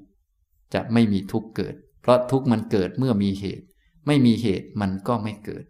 นะอย่างนี้เท่านั้นแหละเป็นอย่างนี้นะครับ ทีนี้ถ้าพูดการปฏิบัติอย่างนี้ถ้า ครบรอบที่หนึ่งรู้จากหลักสัจจะสี่นี้ชัดเจนเรียบร้อยแล้วดีกว่า ชัดเจนกระจ่างก็เกิดเป็นสัมมาทิฏฐิ แล้วก็เกิดองค์มรรคอื่นๆมาประกอบกันเข้า สมบูรณ์ก็เรียกว่า โสดาปฏิมรรคก็เกิดขึ้น เกิดมรรคยานขึ้น รู้จักสัจจะทั้งสี่รู้จักทุกรู้จักทุกขสมุทัยรู้จักทุกขานิโรธะ รู้จักทุกขานิโรธคามินีปฏิปทาแบบชัดเจนทะลุปลุกโปร่งเรียกว่าปฏิเวทรู้จักแบบปฏิเวทนะพระโสดาบันท่านก็จะมีสัมมาทิฏฐิสมบูรณ์แล้ว เป็นทิฏฐิสัมปันโน มีทัศนะสมบูรณ์เป็นทัศนะสัมปันโน ส่วนองค์มรรคอื่นก็มีตามสมควรพอเหมาะ แต่บางท่านมีองค์มรรคองดื่น เยอะเตรียมพร้อมแล้วก็สามารถที่เวลาบรรลุก็ชั้นสูงกว่านี้ได้ แต่นี้พูดในแบบเรียงลำดับนะท่านจะเอาแบบแบบพึบเดียวเลยไหมครับ ถ้าเอาแบบพึบเดียวก็ได้ ศีลก็เยอะๆหน่อยนะนะให้พอจะเป็นฐานรองรับระดับสูงๆศีลที่เยอะก็ถ้าระดับรับระดับถึงถึงพระอรหันต์ก็ศีลระดับ 8 ข้อ หรือเป็นพระบวชไปนะสมาธิก็แรงหน่อยนะอันนี้ก็จะรองรับได้ ถ้าเป็นศีลห้าธรรมดา ปกติก็จะรับได้ ระโสดาบัน พระสกทาคามี สมาธิก็ระดับธรรมดา อย่างนี้ทำนองนี้นะก็แล้วแต่เพราะองค์มรรคนี้เกิดในจิตอยู่แล้วรวมกัน อย่างนี้ทำนองนี้นะครับ อันนี้เมื่อเกิดโสดาปฏิมาขึ้นก็จะละกิเลสได้เด็ดขาดเรียกว่าร้อยเปอร์เซ็นเลยสามอัน แบบที่พูดมาแล้วในวันก่อนๆที่เรามุ่งเน้นละนี่นะละกิเลสเริ่มต้น แต่แน่นอนว่าตอนที่เราปฏิบัติเราก็ต้องเช็คด้วยว่ากิเลสมันลดลงไหม แต่ว่ามันจะละเด็ดขาดร้อยเปอร์เซ็นเลยไม่เหลือ ไม่เหลือเลยสักนิดหนึ่งเลย เด็ดขาดแน่นอนเลย ก็มีอยู่สามอันที่เป็นสังโยชน์ มีสักกายทิฏฐิวิจิกิจฉาสีลพัตปรามาตก็หมดไปอย่างนี้ทำนองนี้นะครับ อันนี้ทีนี้เมื่อปฏิบัติต่อไปอีกก็ปฏิบัติแบบเดิมนี่แหละนะฮะในขั้นระดับโสดาบันนี้ก็มุ่งเน้น ให้เห็นขันห้าว่าไม่มีตัวตน ความอยากประเภทที่จะทำให้ตนมันก็ไม่มี มันก็ดับไปนะความอยากประเภทที่จะทำให้ตนนี้มันแรง ถ้ามันแรงหนักๆมันก็จะต้องรักษาหน้าตน รักษาผลประโยชน์ของตน ไปต่อสู้กับคนนั้นคนนี้ทำทุจริตได้ พอเป็นโสดาบันแล้วไอ้ความอยากประเภทให้ตนมันก็ไม่มี ที่จะไปสู้กับคนนั้นคนนี้มันก็ไม่สู้แล้วมันก็ทำทุจริตต่างๆ ไม่ได้ เมื่อทำทุจริตต่างๆ ด่าใครไม่เป็นสู้คนนั้นคนนี้ไม่เป็นก็ไม่ต้องตกอบายแล้วก็ปิดอบายไปนะก็มีแต่สูงขึ้นในโอกาสต่อไป อย่างนี้เราก็ปฏิบัติต่อไปอีก ฉะนั้นในเบื้องต้นก็ถ้าพูดในแบบกำหนดรอบรู้ทุกข์หรือพิจารณาขันห้าก็พิจารณามุ่งเน้นไปในแง่ว่า มันไม่ใช่ตัวตนเป็นหลัก ไม่ใช่ตัวเราเป็นหลัก ขันมันเป็นขันอย่างนี้นะ ทีนี้เมื่อปฏิบัติสูงขึ้นไป เราก็ต้องละสังโยชน์อื่น ๆ เพิ่มอีก อันนี้จะพูดแบบย่อๆ ท่านทั้งหลายจะได้รู้จักหลักในทางปฏิบัติสูงขึ้นจนเป็นอรหันต์นะ ถึงแม้บางทีฟังดูอาจจะสูงมากสำหรับพวกเราก็ฟังไว้ก่อน เพราะว่าหลักมันเป็นอย่างนี้ก็ฟังไว้ ถ้าเราพอปฏิบัติได้ก็ทำไปก่อนทำไปผสมไปอะไรไปเดี๋ยวบรรลุอาจจะไม่บรรลุในวันนี้นะถ้ามีโอกาสทำได้ก็ทำไปก่อน คือสรุปง่ายๆอันไหนดีๆทำไปก่อน นะส่วนจะบรรลุเมื่อไหร่ก็ค่อยว่ากันนะถ้าเป็นแบบโสดาบันก็พิจารณาขันห้าในแบบมุ่งไปในลักษณะที่ให้เห็นชัดว่ามันเป็นของไม่มีตัวตนเป็นหลักนะส่วนระดับพระสกทาคามีอนาคามีไล่ขึ้นไป ก็จะละสังโยชน์เพิ่มได้อีกนะละถ้าละได้ขาดก็ตอนเป็นพระอนาคามี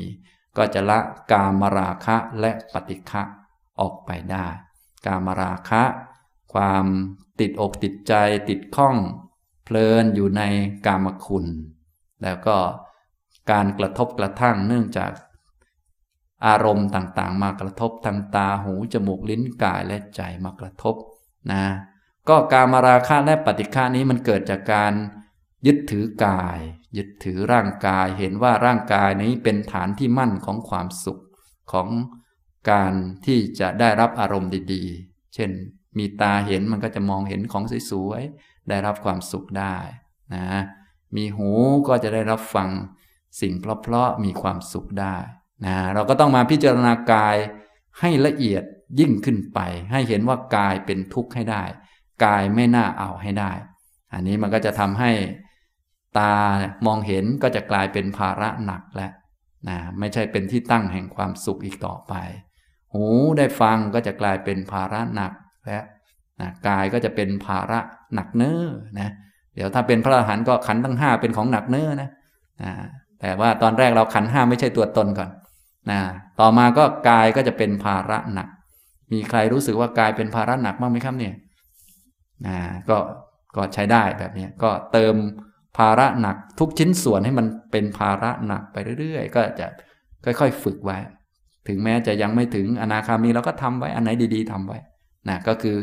พิจารณาร่างกายให้มันเห็นชัดว่ามันไม่น่าเอา เช่นพิจารณาร่างกายเป็นอสุภะของไม่สวยไม่งามไม่น่าเอาน่าเกลียด เป็นของต้องแบกต้องหาม เป็นของที่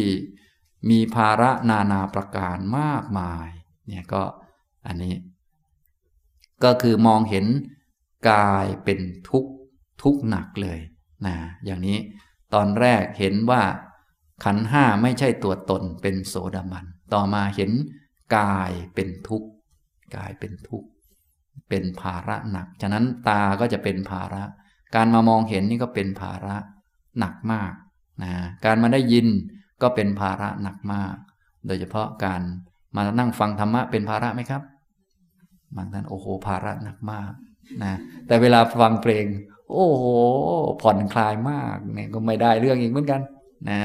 อันนี้แต่ที่จริงกายมันเป็นภาระแต่ไหนแต่ใดมาแล้ว แต่ว่าจะเห็นไหมตอนนั้นเองส่วนคนจะเห็นชัดเนี่ยก็ต้องเป็นเลยโสดาบันขึ้นมา แต่ว่าพวกเราก็ทำไว้ก่อนก็ได้ เพราะยังไงก็ต้องทำอยู่แล้วพูดภาษาเรานะก็พูดให้ฟังไว้ก่อนนะแต่เบื้องต้นให้เน้นไปที่ให้เห็นกายว่าไม่ใช่ตัวเราก่อน แยกธาตุแยกขันกระจายต่างๆเนี่ยเราก็มุ่งเน้นว่าให้มันเห็นว่าไม่ใช่ตัวเราให้ได้ ให้แยกแยะจะละเอียดจะหยาบยังไงก็ตามสะดวกแต่ว่าให้เห็นให้ได้ว่ามันไม่ใช่ตัวเรา ให้เห็นให้ได้ มันก็คือมันคือธาตุสีคือขันห้านะอย่างนี้ทำตรงนี้นะครับ อันนี้ ทีนี้มาพูดถึงเพื่อเป็นพระอนาคามีต่อไป ก็ต้องเห็นขันห้ารูปขันเฉพาะส่วนที่เป็นรูปขันเนี่ยว่ามันเป็นทุกข์ เป็นของน่าเกลียดไม่น่าเอาไม่น่ารักอีกต่อไป เป็นภาระหนักนะสำหรับการที่จะเห็นน่าเกลียดหรือว่าไม่น่ารักไม่น่าเอาต่างๆนี่ก็จะมีกรรมฐานหรือว่ามี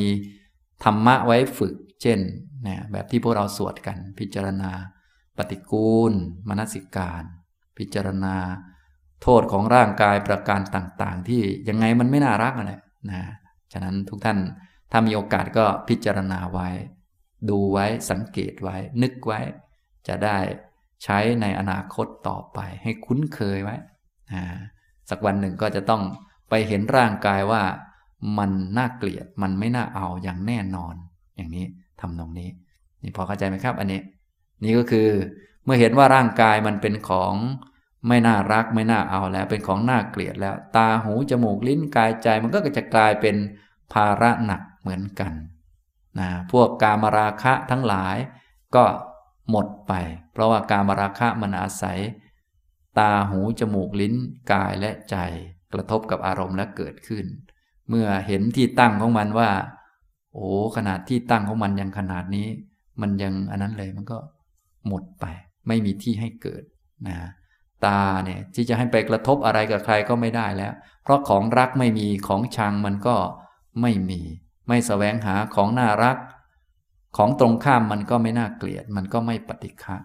ที่เรายังรู้สึกว่าอันนั้นปฏิฆะนู่นนี่นั่นก็เพราะว่าเราแสวงหาจ้องจะเอาอันนึง พอเจอไปอีกอันนึงก็เลยรู้สึกกระทบกระทั่ง กระทบกับการแสวงหาหรือการจ้องจะเอาอันหนึ่งนั่นแหละ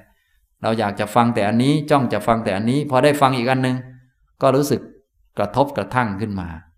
นะฉะนั้นที่รู้สึกว่าคำบางคำกระทบกระทั่งขึ้นมา ก็เป็นเพราะว่ามันมีตัณหาจ้องจะฟังอันใดอันหนึ่ง ที่จ้องจะฟังอันนั้นอันนั้นก็เพื่อผลประโยชน์แก่ตัวตนแก่เราความอยากนั่นแหละนะสรุปแล้วก็วนๆอยู่แถวนี้แหละนะอันนี้นี่ก็คือ เห็นกายเป็นทุกข์เป็นภาระ ต่อมาสูงขึ้นไปอีก ก็ต้องละกิเลสประเภทที่ติดเนื่องกับพวกนามธรรมทั้งหลาย ติดข้องกับรสชาติของสมาธิและติดข้องกับด้านจิต ผูกพันอยู่ด้านจิต ทั้งรูปราคะอรูปราคะอันนี้คือติดรสชาติของสมาธิ ฉะนั้นตอนนี้เรามีสมาธิแล้วติดรสชาติสมาธิอันนี้ยังไม่เป็นไรนะก็ให้รู้ว่านั่นไม่ใช่ตัวเราไปก่อนนะรู้สึกว่าจะหยาดเยิ้มติดบ้างอะไรบ้างก็ให้รู้ว่า นี่มันไม่ใช่ตัวเรานะให้เน้นไปตรงนี้ก่อนนะถ้าสูงขึ้นไป เมื่อ เห็นว่ากายไม่น่าเอาแล้วก็ต้องรู้จักว่าแม้แต่สมาธิหรือรสชาติของสมาธิระดับต่างๆ ถ้ารสชาติของสมาธิระดับพื้นฐานก็จะมีพวกปีติสุขปนเปอยู่บ้าง ถ้าระดับสูงก็อุเบกขาไม่รู้ร้อนไม่รู้หนาวระดับชั้นสี่เป็นต้นพวกนี้จนถึงอรูปสมบัตินี่มันก็ แทบจะไม่เหลืออะไรเลย เฉยๆไป ก็ไม่น่าติดข้องเช่นเดียวกัน ก็เป็นภาระเช่นเดียวกัน การมาติดกับสมาธินี่ก็เป็นภาระ นะก็รูปราคะอรูปราคะเนี่ยนะสมาธิก็เป็นภาระนะความสุขทางจิตต่างๆ หรือความเฉยๆ ไม่รู้ร้อนไม่รู้หนาว มันไม่น่าจะเป็นภาระอะไรนะ มันก็เป็นภาระอีกอันหนึ่ง เพราะเราต้องมาแบก ไม่รู้ร้อนไม่รู้หนาวไว้นะไม่รู้ร้อนไม่รู้หนาวนี่น่ารำคาญไหมครับ ดูดูมันก็น่ารำคาญเหมือนกันนะ ไม่รู้จะไม่รู้ร้อนไม่รู้หนาวทำไมเนาะ จบจบไปก็สิ้นเรื่อง แต่มาสำหรับพวกเรานี่ไม่รู้ร้อนไม่รู้หนามันก็ดีแล้วนะแต่นั้นมันคนละระดับกันนะเราก็เบื้องต้นก็อ้าวเห็นว่าไม่ใช่ตัวตนก่อน ต่อมาก็กลายเป็นทุกข์ต่อมาแม้แต่ด้านนามธรรม เวทนาที่ละเอียดที่สุด สัญญา สังขารและวิญญาณก็ล้วนเป็นทุกข์นะเวทนาละเอียดก็เช่น เวทนาในสมาธิต่างๆ ก็ต้องเห็นว่าเป็นทุกข์ไม่ว่าจะเป็นสุขเวทนา ไม่ว่าจะเป็นอุเบกขาเวทนาในสมาธิชั้นต่าง ๆ นี้นะ ก็ต้องเป็นทุกข์เลย เป็นทุกข์สัญญาต่างๆ ในอรูปสมบัติ พวกอากาสานัญจายตนาสัญญาเป็นต้น นี้ก็เป็นทุกข์เนี่ยมันต้องละเอียดขนาดนั้นนะต้องเป็นทุกข์นี่คือระดับจะเป็นพระอรหันต์นะพอฟังเรื่องพระอรหันต์พวกเรารู้สึกจะหงอยเหงานิดหน่อยนะจริงๆมันต้องฟังแล้วสดชื่นนะ เป็นระดับอรหันต์แล้วนะ ฟังเรื่องนิพพานคงจะหลับไปเลยมั้งเนี่ยอ่ามันมันมันมันต่างกันนะอ่าอย่างนี้ทุกตรงนี้อ่านี่นี่ขั้นสูงแล้วเราพูดตามลำดับไปเนี่ยพูดให้ฟังท่านจะได้รู้ลำดับว่าอ๋อเขาปฏิบัติกันไปอย่างนี้ แต่ปฏิบัติอยู่ในวงอริยสัจเหมือนเดิมเพียงแต่ว่าความลึกซึ้งจะแตกต่างกันไปนะท้ายที่สุดก็จะต้องทุกเป็นทุกจริง ๆ ทุกชิ้นส่วนนั่นเองนะฮะแต่ตอนแรกโสดาบันเห็นทุกว่าเป็นทุกมันไม่ใช่ตนก่อน ต่อมาอนาคามีก็เห็นกายเป็นทุกข์จริง ๆ เลย ไม่น่าเอาไม่น่าแบกเลย น่าเกลียดมากนะต่อมาพระอรหันต์ก็นามธรรมทั้งหลายทั้งเวทนา ในฌานต่างๆ ก็เป็นทุกข์ทุกข์มาก อยู่ด้วยกันไม่ได้แน่นอนนะอันนี้ไม่เกี่ยวข้องกับเราแน่นอน แบกภาระหนักแล้วต้องไปแล้วสัญญาที่ละเอียดในสมบัติต่างๆ ก็สังขารที่ละเอียดทั้งหลาย นะจิตดีงาม ดีเยอะแยะนะ พระอริยเจ้าจะมีแต่ของดีๆ เยอะแยะมากมาย แต่ก็ยังเป็นภาระอยู่งั้นแหละรวมทั้งจิตที่ยังติดนะยังติดเสวยเวทนาอยู่ ก็ยังต้องไปวนอยู่กับเวทนานะยังไปเกี่ยวข้องกับสัญญายังไปเกี่ยวข้องกับสังขารอยู่ฉะนั้นจิตมันก็จะไปตามรูปบ้าง ไปตามเวทนาบ้าง ไปตามสัญญาบ้างไปตามสังขารบ้าง แล้วมันก็วน ก็ขันห้านั่นแหละวนอยู่ในขันห้าโดยมีวิญญาณขันเป็นประธาน วิญญาณขันก็ไปคล้องกับรูป อย่างเช่นพวกเราเนี่ยวิญญาณขันคล้องอยู่กับรูป เช่นอะไร เราไปทานอาหาร ติดรสชาติอาหาร อันนี้วิญญาณขันก็คือตัวรับรู้เนี่ยมันไปติดข้องในรูปอย่างนี้ พวกเราไม่เกินกามาภูมิเลยอันนี้เพราะติดในรูป บางทีวิญญาณขันไปติดในสมาธิก็ไปพรหมโลก อันนี้พอเข้าใจไหมครับ สรุปแล้วมันก็แค่ขันห้านั่นแหละที่วนๆอยู่ มีวิญญาณขันเป็นประธาน วิญญาณขันงอกงามในรูปบ้าง วิญญาณขันงอกงามในเวทนา เวลามีความสุขกับสมาธิก็แม้ไปติดนะอย่างนี้ก็งอกงามในเวทนา งอกงามในสัญญา งอกงามในสังขารก็วนกันอยู่อย่างนี้สรุปก็มีแต่ขันห้าวนเวียนอยู่ พระอรหันต์ก็ทราบว่า โอ้โห แม้แต่วนเวียนระดับดี ๆ นี่นะ ก็ยังเป็นภาระอีก นี่เป็นอย่างนี้เป็นทุกข์ ทุกข์ล้วนๆเลย ไม่ว่าจะพบภูมิไหนก็ตาม ถ้ายังมีพบอยู่แม้แต่เล็กๆน้อยๆนิดๆหน่อยๆก็ยังทุกข์อยู่ดีนะพอรู้อย่างนี้ทั้งหมดตัณหาก็จะหมดโดยสิ้นเชิง ทั้งรูปราคะอรูกราคะ มานะอุทจจะอวิชชาก็หมดไป ก็เป็นพระอรหันต์อรหัตตมรรคนะเกิดขึ้นก็ทำลายกิเลสนี่เรียกว่า การปฏิบัติก็จะเป็นอย่างนี้นะ ฉะนั้นตัวการปฏิบัติจะเริ่มด้วยการย้อนกลับมาดูที่ขันห้าเป็นหลักเสมอนะดูขันห้าว่าไม่ใช่ตัวตนชัดเจน อันนี้เป็นพระโสดาบัน ที่ดูขันห้าให้ชัดเจนว่าไม่ใช่ตัวตนก็จะละตัณหา ประเภทที่ทำเพื่อตัวตน ประเภทเพื่อทำเพื่อตัวตนก็คือ ผลประโยชน์ของตนสู้ไม่ถอยอะไรพวกนี้ที่พวกเราเป็นๆกัน ผลประโยชน์ต่างๆ เห็นแก่หน้าตนอะไรตนเนี่ยเยอะแยะไปหมดนั้นคือ ตัณหาประเภทที่ยังมีสักกายทิฏฐิประกอบกันอยู่ มีตนประกอบนะถ้าสูงขึ้นไปไม่มีตนแล้วก็ยังเป็นตัณหาที่ติดในรูปเสียงกลิ่นรสสัมผัสผ่านมาทางตาหูจมูกลิ้นกายใจ แล้วก็มีตัณหาที่ติดในรสชาติของสมาธิความสงบระดับต่างๆ อย่างนี้ทำนองนี้นะครับ นี่ก็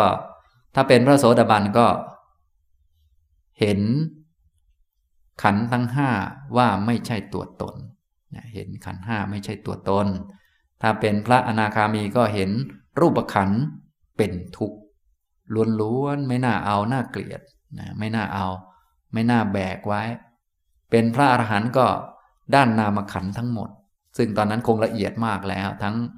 เวทนาสัญญาสังขาร ก็ไม่น่าเอาทั้งหมด ไม่น่าให้วิญญาณมาเกี่ยวข้องเลยพอถ้าวิญญาณมาเกี่ยวข้องเป็นไงครับ มันก็ยังเวียนอยู่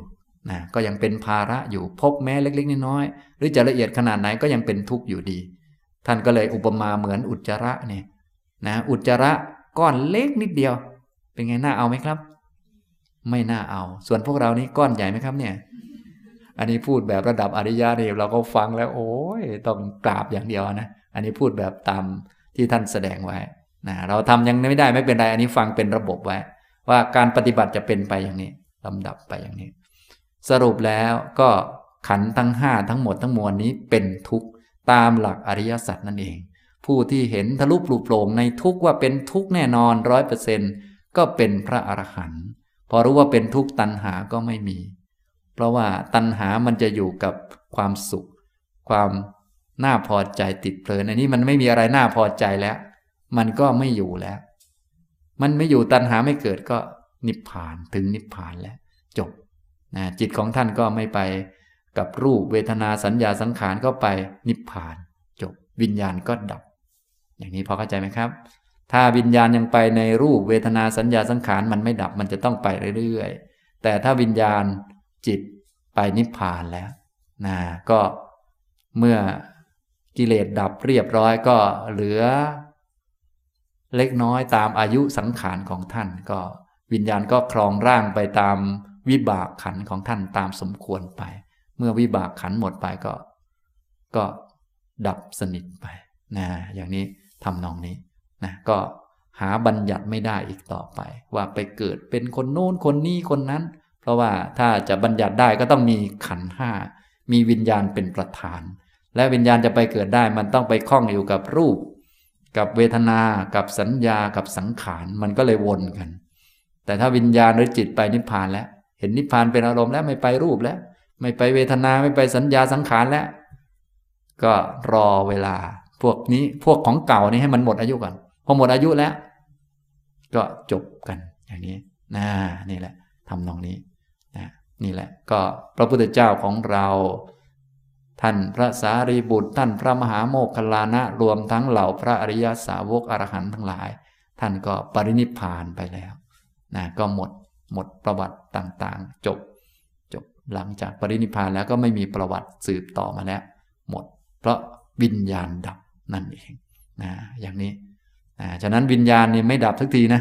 จะดับตอนนู้นแหละตอนนู้นนะอย่างนี้ที่มันไม่ดับก็เพราะอย่างนี้มันก็ไปคล้องอยู่กับรูปบ้างคล้องอยู่กับเสียงบ้างนะคล้องอยู่กับเพลงบ้างบางท่านเพลงมาก็ร้องต่อไปเลยนั่นก็ เดี๋ยวก็คาอยู่แถวนั้นแหละนะ บางท่านก็ไปคล้องอยู่กับนู่นอันนี้ ฉะนั้นวิญญาณก็จะไปอยู่กับสิ่งที่ข้องเกี่ยวติดอยู่ สิ่งที่ติดอยู่ก็แสดงออกมาเป็นรักอันนั้นเกลียดอันนั้นนะที่เรานึกถึงบ่อยๆนั่นแหละนะเรารักใครเราก็นึกถึงคนนั้นบ่อยๆ เกลียดคนไหนเราก็นึกถึงคนนั้นบ่อยๆ วิญญาณก็จะอยู่วนๆอยู่แถวๆนี้นะอันนี้ทำนองนี้นะครับ อันนี้ก็คือพูดเป็นหลักวิชาให้ทุกท่านได้พอเข้าใจการปฏิบัติ ท่านทั้งหลายจะได้รู้กรอบ ส่วนพวกเราที่ปฏิบัติเราก็เน้นตัวแรกก่อนก็คือ ให้เห็นขันห้าว่าไม่ใช่ตัวตนเป็นหลักก่อน ให้เห็นขันห้าเป็นขันห้าทำอย่างไรมันจะไม่ใช่ตัวตน มันก็ต้องเห็นมันเป็นมัน เห็นมันเป็นมัน เห็นขันห้าเป็นขันห้าเห็นรูปเป็นรูป เห็นเวทนาเป็นเวทนา เห็นสัญญาเป็นสัญญา เห็นสังขาร เป็นสังขาร เห็นวิญญาณเป็นวิญญาณ ท่านก็เลยว่า อย่าไปเห็นผิดนะ อย่าไปเห็นรูปโดยความเป็นตน อย่าไปเห็นตนมีรูป อย่าไปเห็นรูปอยู่ในตน อย่าไปเห็นตนอยู่ในรูปนะอย่าไปอย่างนั้น ให้เห็นรูปเป็นรูปเอาตนออกมาเสีย เอาตนออกมา ทุกท่านอย่าลืมพยายามฝึกนะอย่าไปมีตนอยู่แง่ใดแง่หนึ่งอย่าไปเห็นเวทนาว่าเป็นตน อย่าไปเห็นตนมีเวทนา อย่าไปเห็นเวทนาอยู่ในตน หรืออย่าไปเห็นตนอยู่ในเวทนา นะอย่าไปบอกว่าเรามีความสุข ให้บอกว่าความสุขจบแล้วเหรอจบแล้ว ไม่มีเราอยู่ ไม่ใช่ว่า ไม่ได้เอ้เรามีความสุขอย่าไปอย่างนั้นนะหรือว่าเราอยู่ในความสุขหรือความสุขอยู่ในเราอย่าไปอย่างนั้นนะให้เห็นสุขเป็นสุขให้ได้ ให้เอาเราออกไปซะเอาเราออกไป ฉะนั้น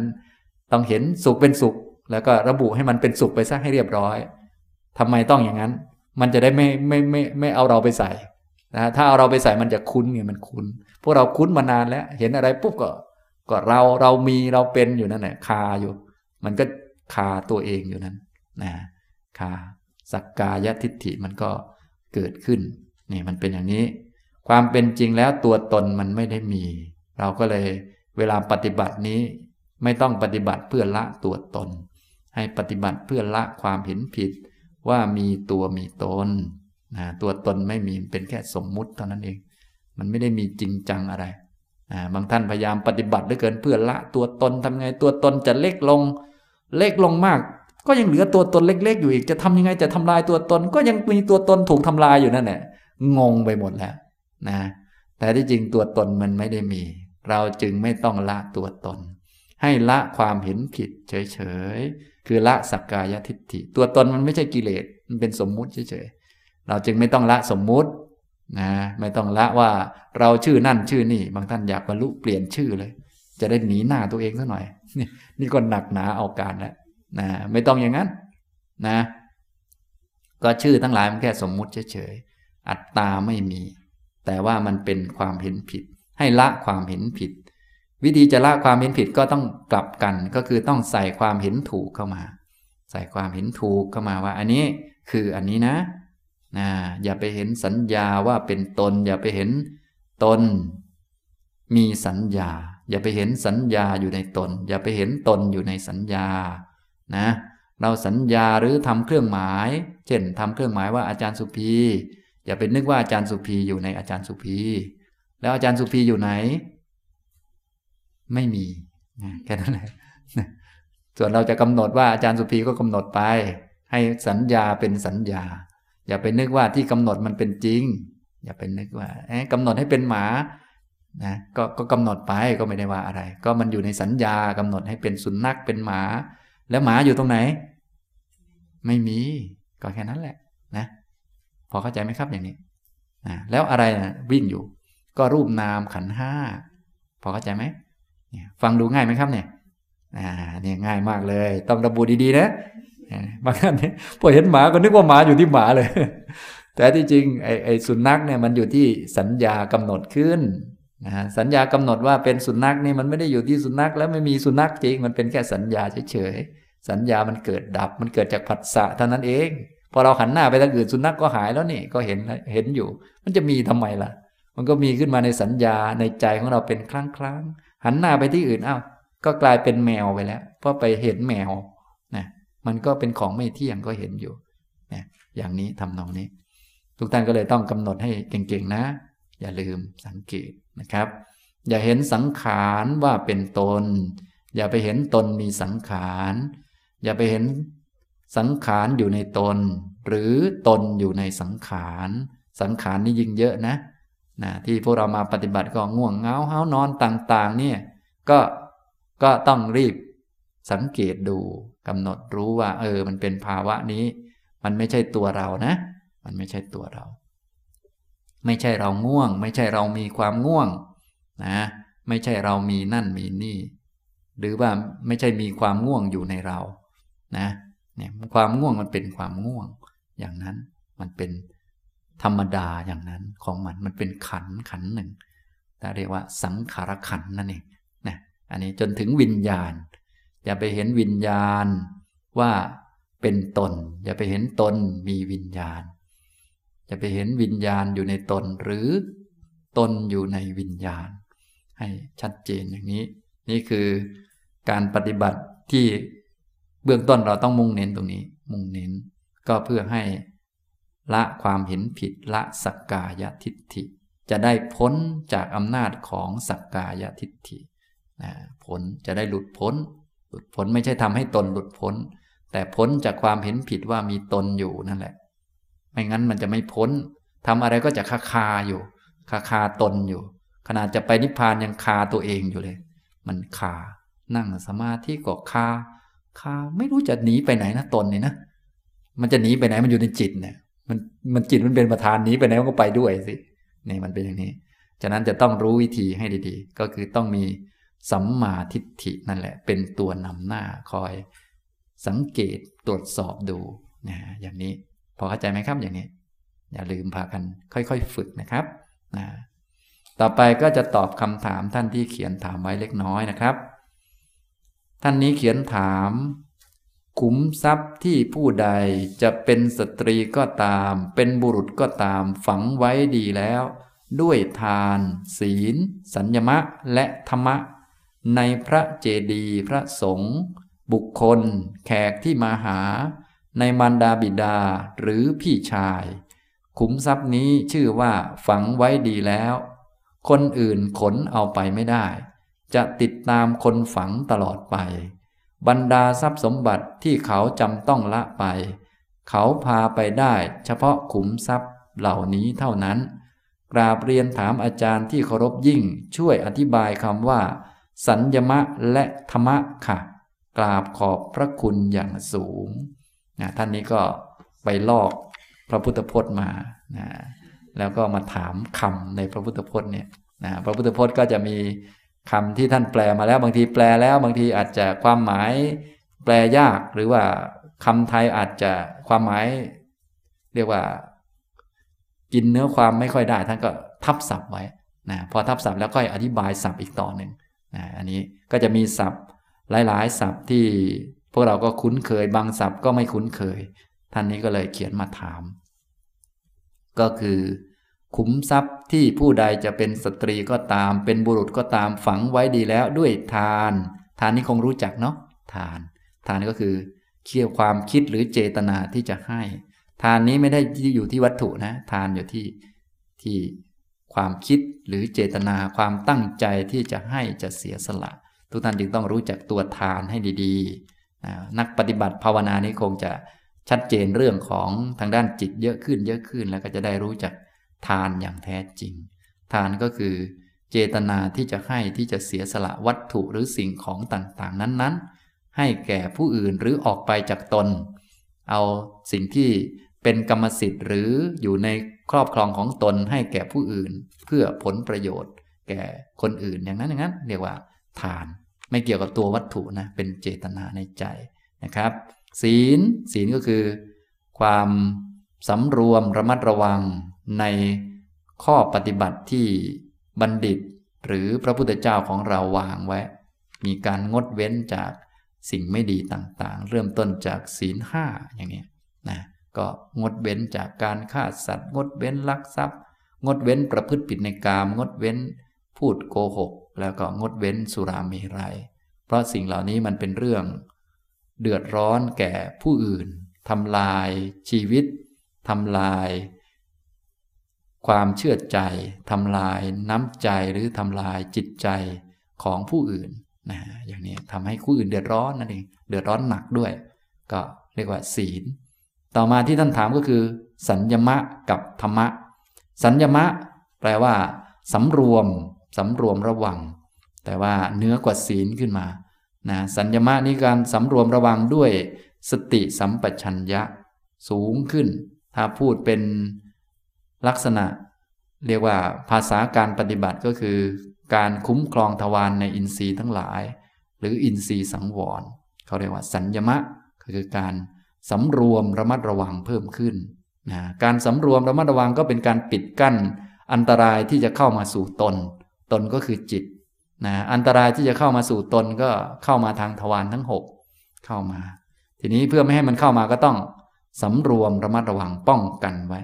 ป้องกันไม่ให้มันเข้ามา เพื่ออย่างน้อยจิตก็ไม่ถูกทำลายเสียหาย มีพื้นฐานที่ดีอย่างไรก็ระวังไว้ ถ้าทำความดีได้เพิ่มขึ้นก็ระวังรักษาความดีไว้ ไม่ให้โจรเข้ามาทำลาย แต่ถ้าไม่สัญญมะไม่สำรวมระวังอุตสาห์ทำความดีไว้ เช่นมีเมตตาหรือทำบุญสุนทานไว้อะไรไว้นะพอความโกรธเข้ามา เช่นเห็นคนนี้ทางตาหรือได้ยินเสียงทางหูปุ๊บความโกรธเข้ามา บุญกุศลก็จะ ถูกไฟความโกรธนั้นเผา เผาทิ้งก็เหมือนกับ พวก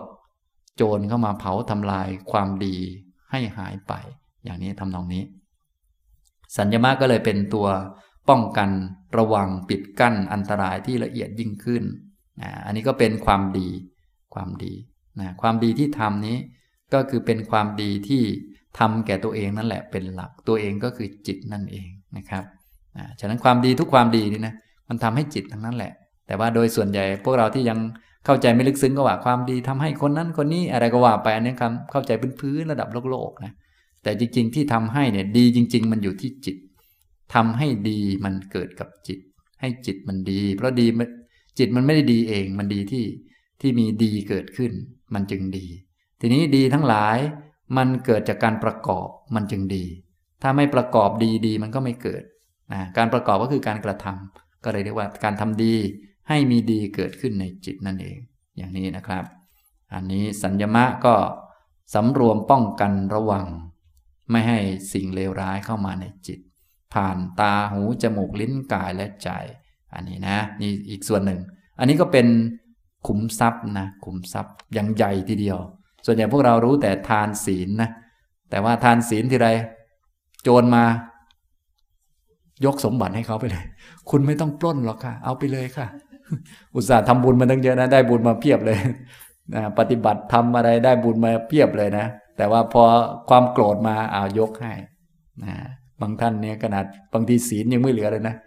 โกรธความโกรธก็ว่าด่าคือเลยเละเลย อันนี้คือ เราไม่สัญญมะไม่สำรวมระวังก็ทำให้ขุมทรัพย์นั้นโดนอุตสาห์เก็บไว้โดนขุดไปเลยนะเนี่ยสัญญมะ ส่วนอีกคำหนึ่งแปลว่าธรรมะธรรมะแปลว่าการฝึกหัดตน การฝึกหัดตน การฝึกหัดตนตนก็คือจิตเองนะฝึกหัดจิต ฝึกหัดจิตด้วยอธิศีลสิกขาอธิจิตสิกขาอธิปัญญาสิกขา เรียกว่า ฝึกหัดหรือธรรมะธรรมะบางท่านเคยเห็นคำศัพท์นี้ธรรมะบุคคลจะประเสริฐหรือว่าเป็นคนสูงขึ้นได้ประเสริฐได้ด้วยการฝึกการหัดธรรมะ ทอทหารมอมาธรรมะ ถ้าสัญญมะก็สอเสือไม่หันโอกาส ยอผู้หญิงสองตัวแล้วก็มอมา สัญญมะ แปลว่าสำรวมหรือปิดกั้น ช่องที่จะทำให้เกิดความเสียหายแก่จิตปิดช่องไว้นะอย่างนี้ตัวช่องที่จะเข้ามาก็หกช่องอย่างที่พวกเราทราบ ก็ต้องปิดช่องไว้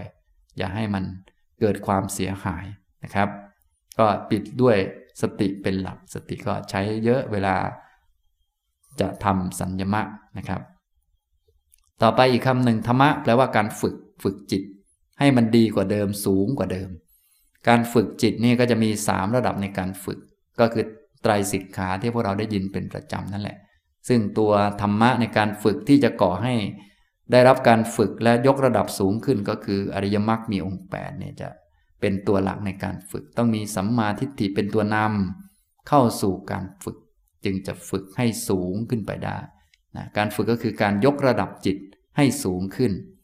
ยกออกมาจากไหนก็ยกออกมาจากอบายก่อนในเบื้องต้น คือให้มันไม่ไปเพลินยินดีกับการทำความชั่ว ยกออกมา ก็เหมือนกับยกออกมาจากหลุมอบายนั่นเองไม่ให้มันไปเพลินยินดี หรือชมหรือเห็นดีเห็นงามกับความชั่วทั้งหลายที่เป็นทุจริตทั้งสิบถ้าจิตของเรายัง เพลินยินดีหรือเห็นด้วย หรือไม่เห็นโทษของการทำทุจริตทั้งสิบนี่มันก็มันก็ยังยังอันตรายอยู่เลยฮะมันอยู่ใกล้อยู่แล้วก็ต้องให้มันเห็นโทษนะเห็นโทษยกมันออกมา ฝึกมันฝึกนะอย่างนี้ทำตรงนี้นะครับ ฝึกสูงขึ้นไปเรื่อยจนนู่นแหละ จนเป็นพระอรหันต์อย่างนี้เรียกว่าธรรมะคือการฝึกฝึกตน ฝึกจิตนะครับ ฝึกจิตด้วยไตรสิกขาด้วย ศีลสมาธิปัญญาอาธิศีลสิกขาอาธิจิตสิกขาอาธิปัญญาสิกขาฝึก เมื่อฝึกระดับหนึ่งก็จะเป็นผู้มีศีลสมบูรณ์ เรียกว่าเป็นพระโสดาบัน ฝึกอีกระดับหนึ่งก็มีสมาธิสมบูรณ์ เป็นพระอนาคามี ฝึกอีกระดับหนึ่งก็มีสมบูรณ์ทั้งสามส่วน ทั้งศีลสมบูรณ์ สมาธิสมบูรณ์แล้วก็ปัญญาสมบูรณ์แบบก็เรียกว่าพระอรหันต์อย่างนี้ทำนองนี้นะครับ อันนี้ตัวธรรมะหรือตัวการฝึก ส่วนเครื่องมือในการฝึกก็คือมรรคทั้ง 8 รวมทั้งหลักธรรมทั้งหลายที่ใช้ในการฝึกเพื่อยกระดับจิตขึ้นมา ทีนี้ตัววัดการฝึกก็จะมี 3 ระดับ มีสิกขาสามนั่นเอง อย่างนี้นะครับทำนองนี้ นี่ก็คือคำที่ท่านให้ช่วยอธิบาย สัญญมะกับธรรมะนะอันนี้ผู้แปลท่านก็แปลทับศัพท์ไว้เลย ซึ่งถ้าทำได้อย่างนี้ก็แน่นอนว่าเป็นขุมทรัพย์ที่ยิ่งใหญ่มากยอดเยี่ยมมาก ทุกท่านก็เลยต้องพากันสำรวมระวังไว้ให้ดีๆ ฝึกหัดสำรวมระวัง ป้องกัน ปิดกั้นช่องของความเสียหายที่จะเกิดขึ้น แก่ตน คือแก่จิตนะ ควรจะดูแลรักษาจิตให้ดี เพราะจิตเป็นของมีค่า ควรแก่ธรรมะระดับสูง ๆ ไปเรื่อย ๆ จน ควรค่าแก่ นิพพานนั่นแหละสูงสุดนะทุกท่านจึงควรรักษาสงวนจิตไว้ ไม่ใช่เอาไปให้ใครอะไรก็ไม่รู้ถล่มแหลกไปหมดเละไปเลยไม่ใช่งั้นนะอันนี้ต้องระวังกันท่านเลยเรียกว่า สัญญมะ ทีนี้พอสำรวมระวังแล้วก็ต้องฝึก ฝึกจิตให้มันสูงขึ้นสูงขึ้น ให้เหมาะกับการที่จะได้รับ คุณงามความดีต่างๆ ระดับต่างๆ อย่างนี้ทำตรงนี้นะ นี่ก็ ปัญหาที่ท่านเขียนถามนะครับ ท่านใดมีปัญหาก็สามารถเขียนถามได้นะครับ และการสอบอารมณ์วันนี้ก็สอบไปแล้ว ก็สอบครั้งเดียวนะในคอร์สหนึ่งนะครับ แต่ว่าท่านใดมีปัญหาก็ก็สามารถไปถามได้อีกนะครับ ไปถามแอบไปถามได้นะอันนี้ท่านใดไม่มีปัญหาก็ก็ไม่ต้องมีนะครับ ไม่มีปัญหาก็ไม่ต้องมีก็อยู่เฉยๆไปก็ทำไปของท่านนะเพราะว่ายังเหลืออีกสามวันก็ พยายามฝึกกันเยอะๆ เพราะว่าที่เราฝึกกันมาก็คงพอรู้จักอะไรเป็นอะไรบ้างแล้วนะเพราะว่าอย่างวันที่หนึ่งสองวันแรกนี่ก็จะฟุ้งซ่านงงงวยนิดหน่อยนะมั่วๆหน่อย ไม่ค่อยรู้เรื่องอะไรต่างๆ พอวันที่สามก็เออชักเข้าทีขึ้นนะวันที่สี่ก็อันนี้แหละ ถ้าเราทำถูกต้องมาตามลำดับอะไรต่างๆนะก็จิตมันก็จะค่อยๆสั่งสอนได้ง่ายขึ้นบอก หรือ กำหนดโน่นนี่นั่นได้ พอเป็นไปได้ วันนี้วันที่ห้าแล้ว ก็เลยสอบอารมณ์เพื่อท่านที่ปฏิบัติ ตามที่แนะนำไว้ว่า เป็นยังไงบ้างทำได้ อย่างนี้อย่างนี้ไหมอะไรเงี้ยนะก็ท่านก็ทำได้กันหลายคนทีเดียว ที่เป็นหลักจริง ๆ นะที่แบบที่เข้าคอร์สที่ควรจะทำให้ได้ พอให้รู้จักบ้างจะได้เอาไปต่อกันได้ ก็คืออันที่หนึ่งก็ให้รู้จักการมีสติ เอาจิตมาไว้กับตัวเองเป็นหลักไว้ กายคตาสติเป็นหลักอันมั่นคงของจิต คือทำอะไรยังไม่เป็นอะไรก็ตามแต่ก็ยังไม่ต้องเครียดอะไร อย่างน้อยอยู่กับตัวเองเป็น ไม่คิดมากไม่ไปวุ่นวายกับใครเขาเอาจิตมาไว้กับตัว ดูตัวรู้ตัวเป็นเนี่ยก็ก็ถือว่าก็ก็ก็ระดับหนึ่งนะพูดภาษาเรานะครับ อันนี้ก็ควรจะฝึกไว้ให้เก่งๆอันนี้นะ ไปอยู่ที่บ้านแม้จะยังไม่ได้สมาธิอะไรต่อมีอะไรอย่างน้อยก็อยู่กับตัวไว้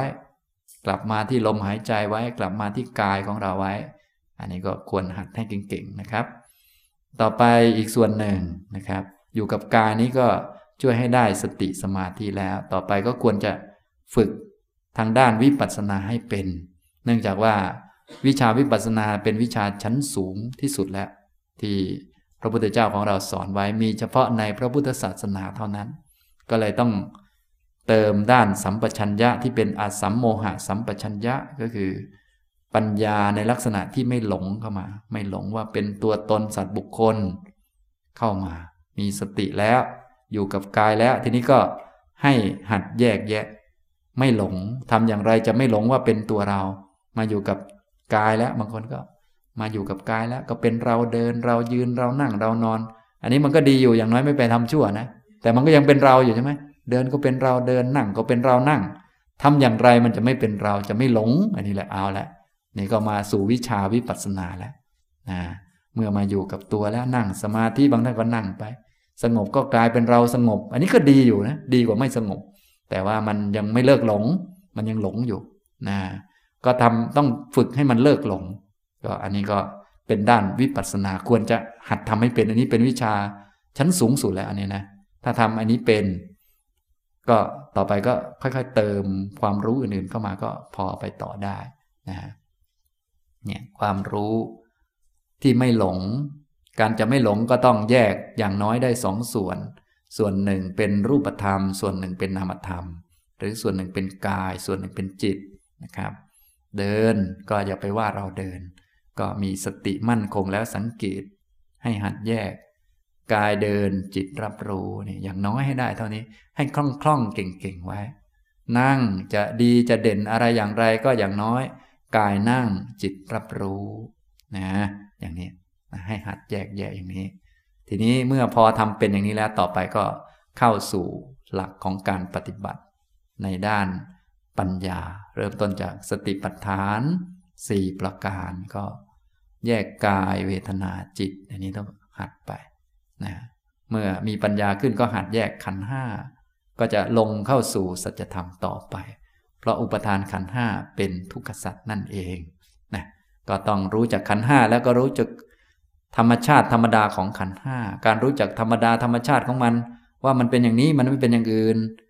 มันจึงเป็นสัจธรรมได้นะก็เป็นทุกขสัตว์มันเป็นมันอย่างนั้น มันไม่เป็นอย่างอื่นจากนั้นเลย อย่างนี้ทำตรงนี้นะครับ นี่ก็ในคอร์สนะ ในคอร์สท่านใดทำเป็นแล้วก็อ่าถือว่า โอเค ก็ต่อไปก็เป็นเรื่องของความเพียรของท่านที่ทำให้เพิ่มขึ้น ท่านใด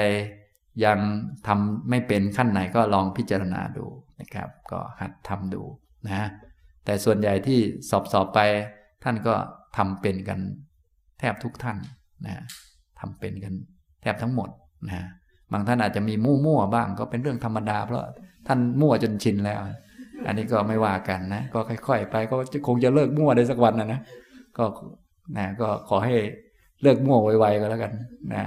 อันนี้ก็จริง ๆ ก็ไม่มีอะไรก็คือจะมั่วบ้างอะไรบ้าง เราอย่าเป็นเอาถูกเอาผิด เพราะสิ่งต่างๆ มันล้วนเป็นของไม่เที่ยง ให้รู้จักนี้นะมีอะไรขึ้นมาก็ไม่เที่ยงไว้ก่อนนะไม่ใช่ตัวตนไว้ก่อนนะ อันนี้ก็ค่อย ๆ หัดไปฝึกไปอย่างนี้นะครับ เอาละบรรยายวันนี้ได้พูดแนะนำเกี่ยวกับการปฏิบัติในแนวอริยสัจสี่เพื่อที่จะละกิเลสเพื่อให้เป็นพระโสดาบันพระสกทาคามี พระอนาคามี จนถึงพระอรหันต์นี่ไปอย่างไร แต่ว่าพูดระดับสูงก็พูดย่อๆหน่อย เพราะว่าเราอาจจะอาจจะพูดภาษาเราเรียกว่า โอ้ยังอีกนานอะไรก็ว่าไป แต่ถ้าฟังไว้อย่างน้อยก็พอรู้จักแนวทางว่าอ๋อประมาณนี้ ถ้าเรามีโอกาส เราก็ทำไว้ฝึกไว้นะครับบรรยายก็พอสมควรแก่เวลาเท่านี้นะครับ อนุโมทนาทุกท่านครับ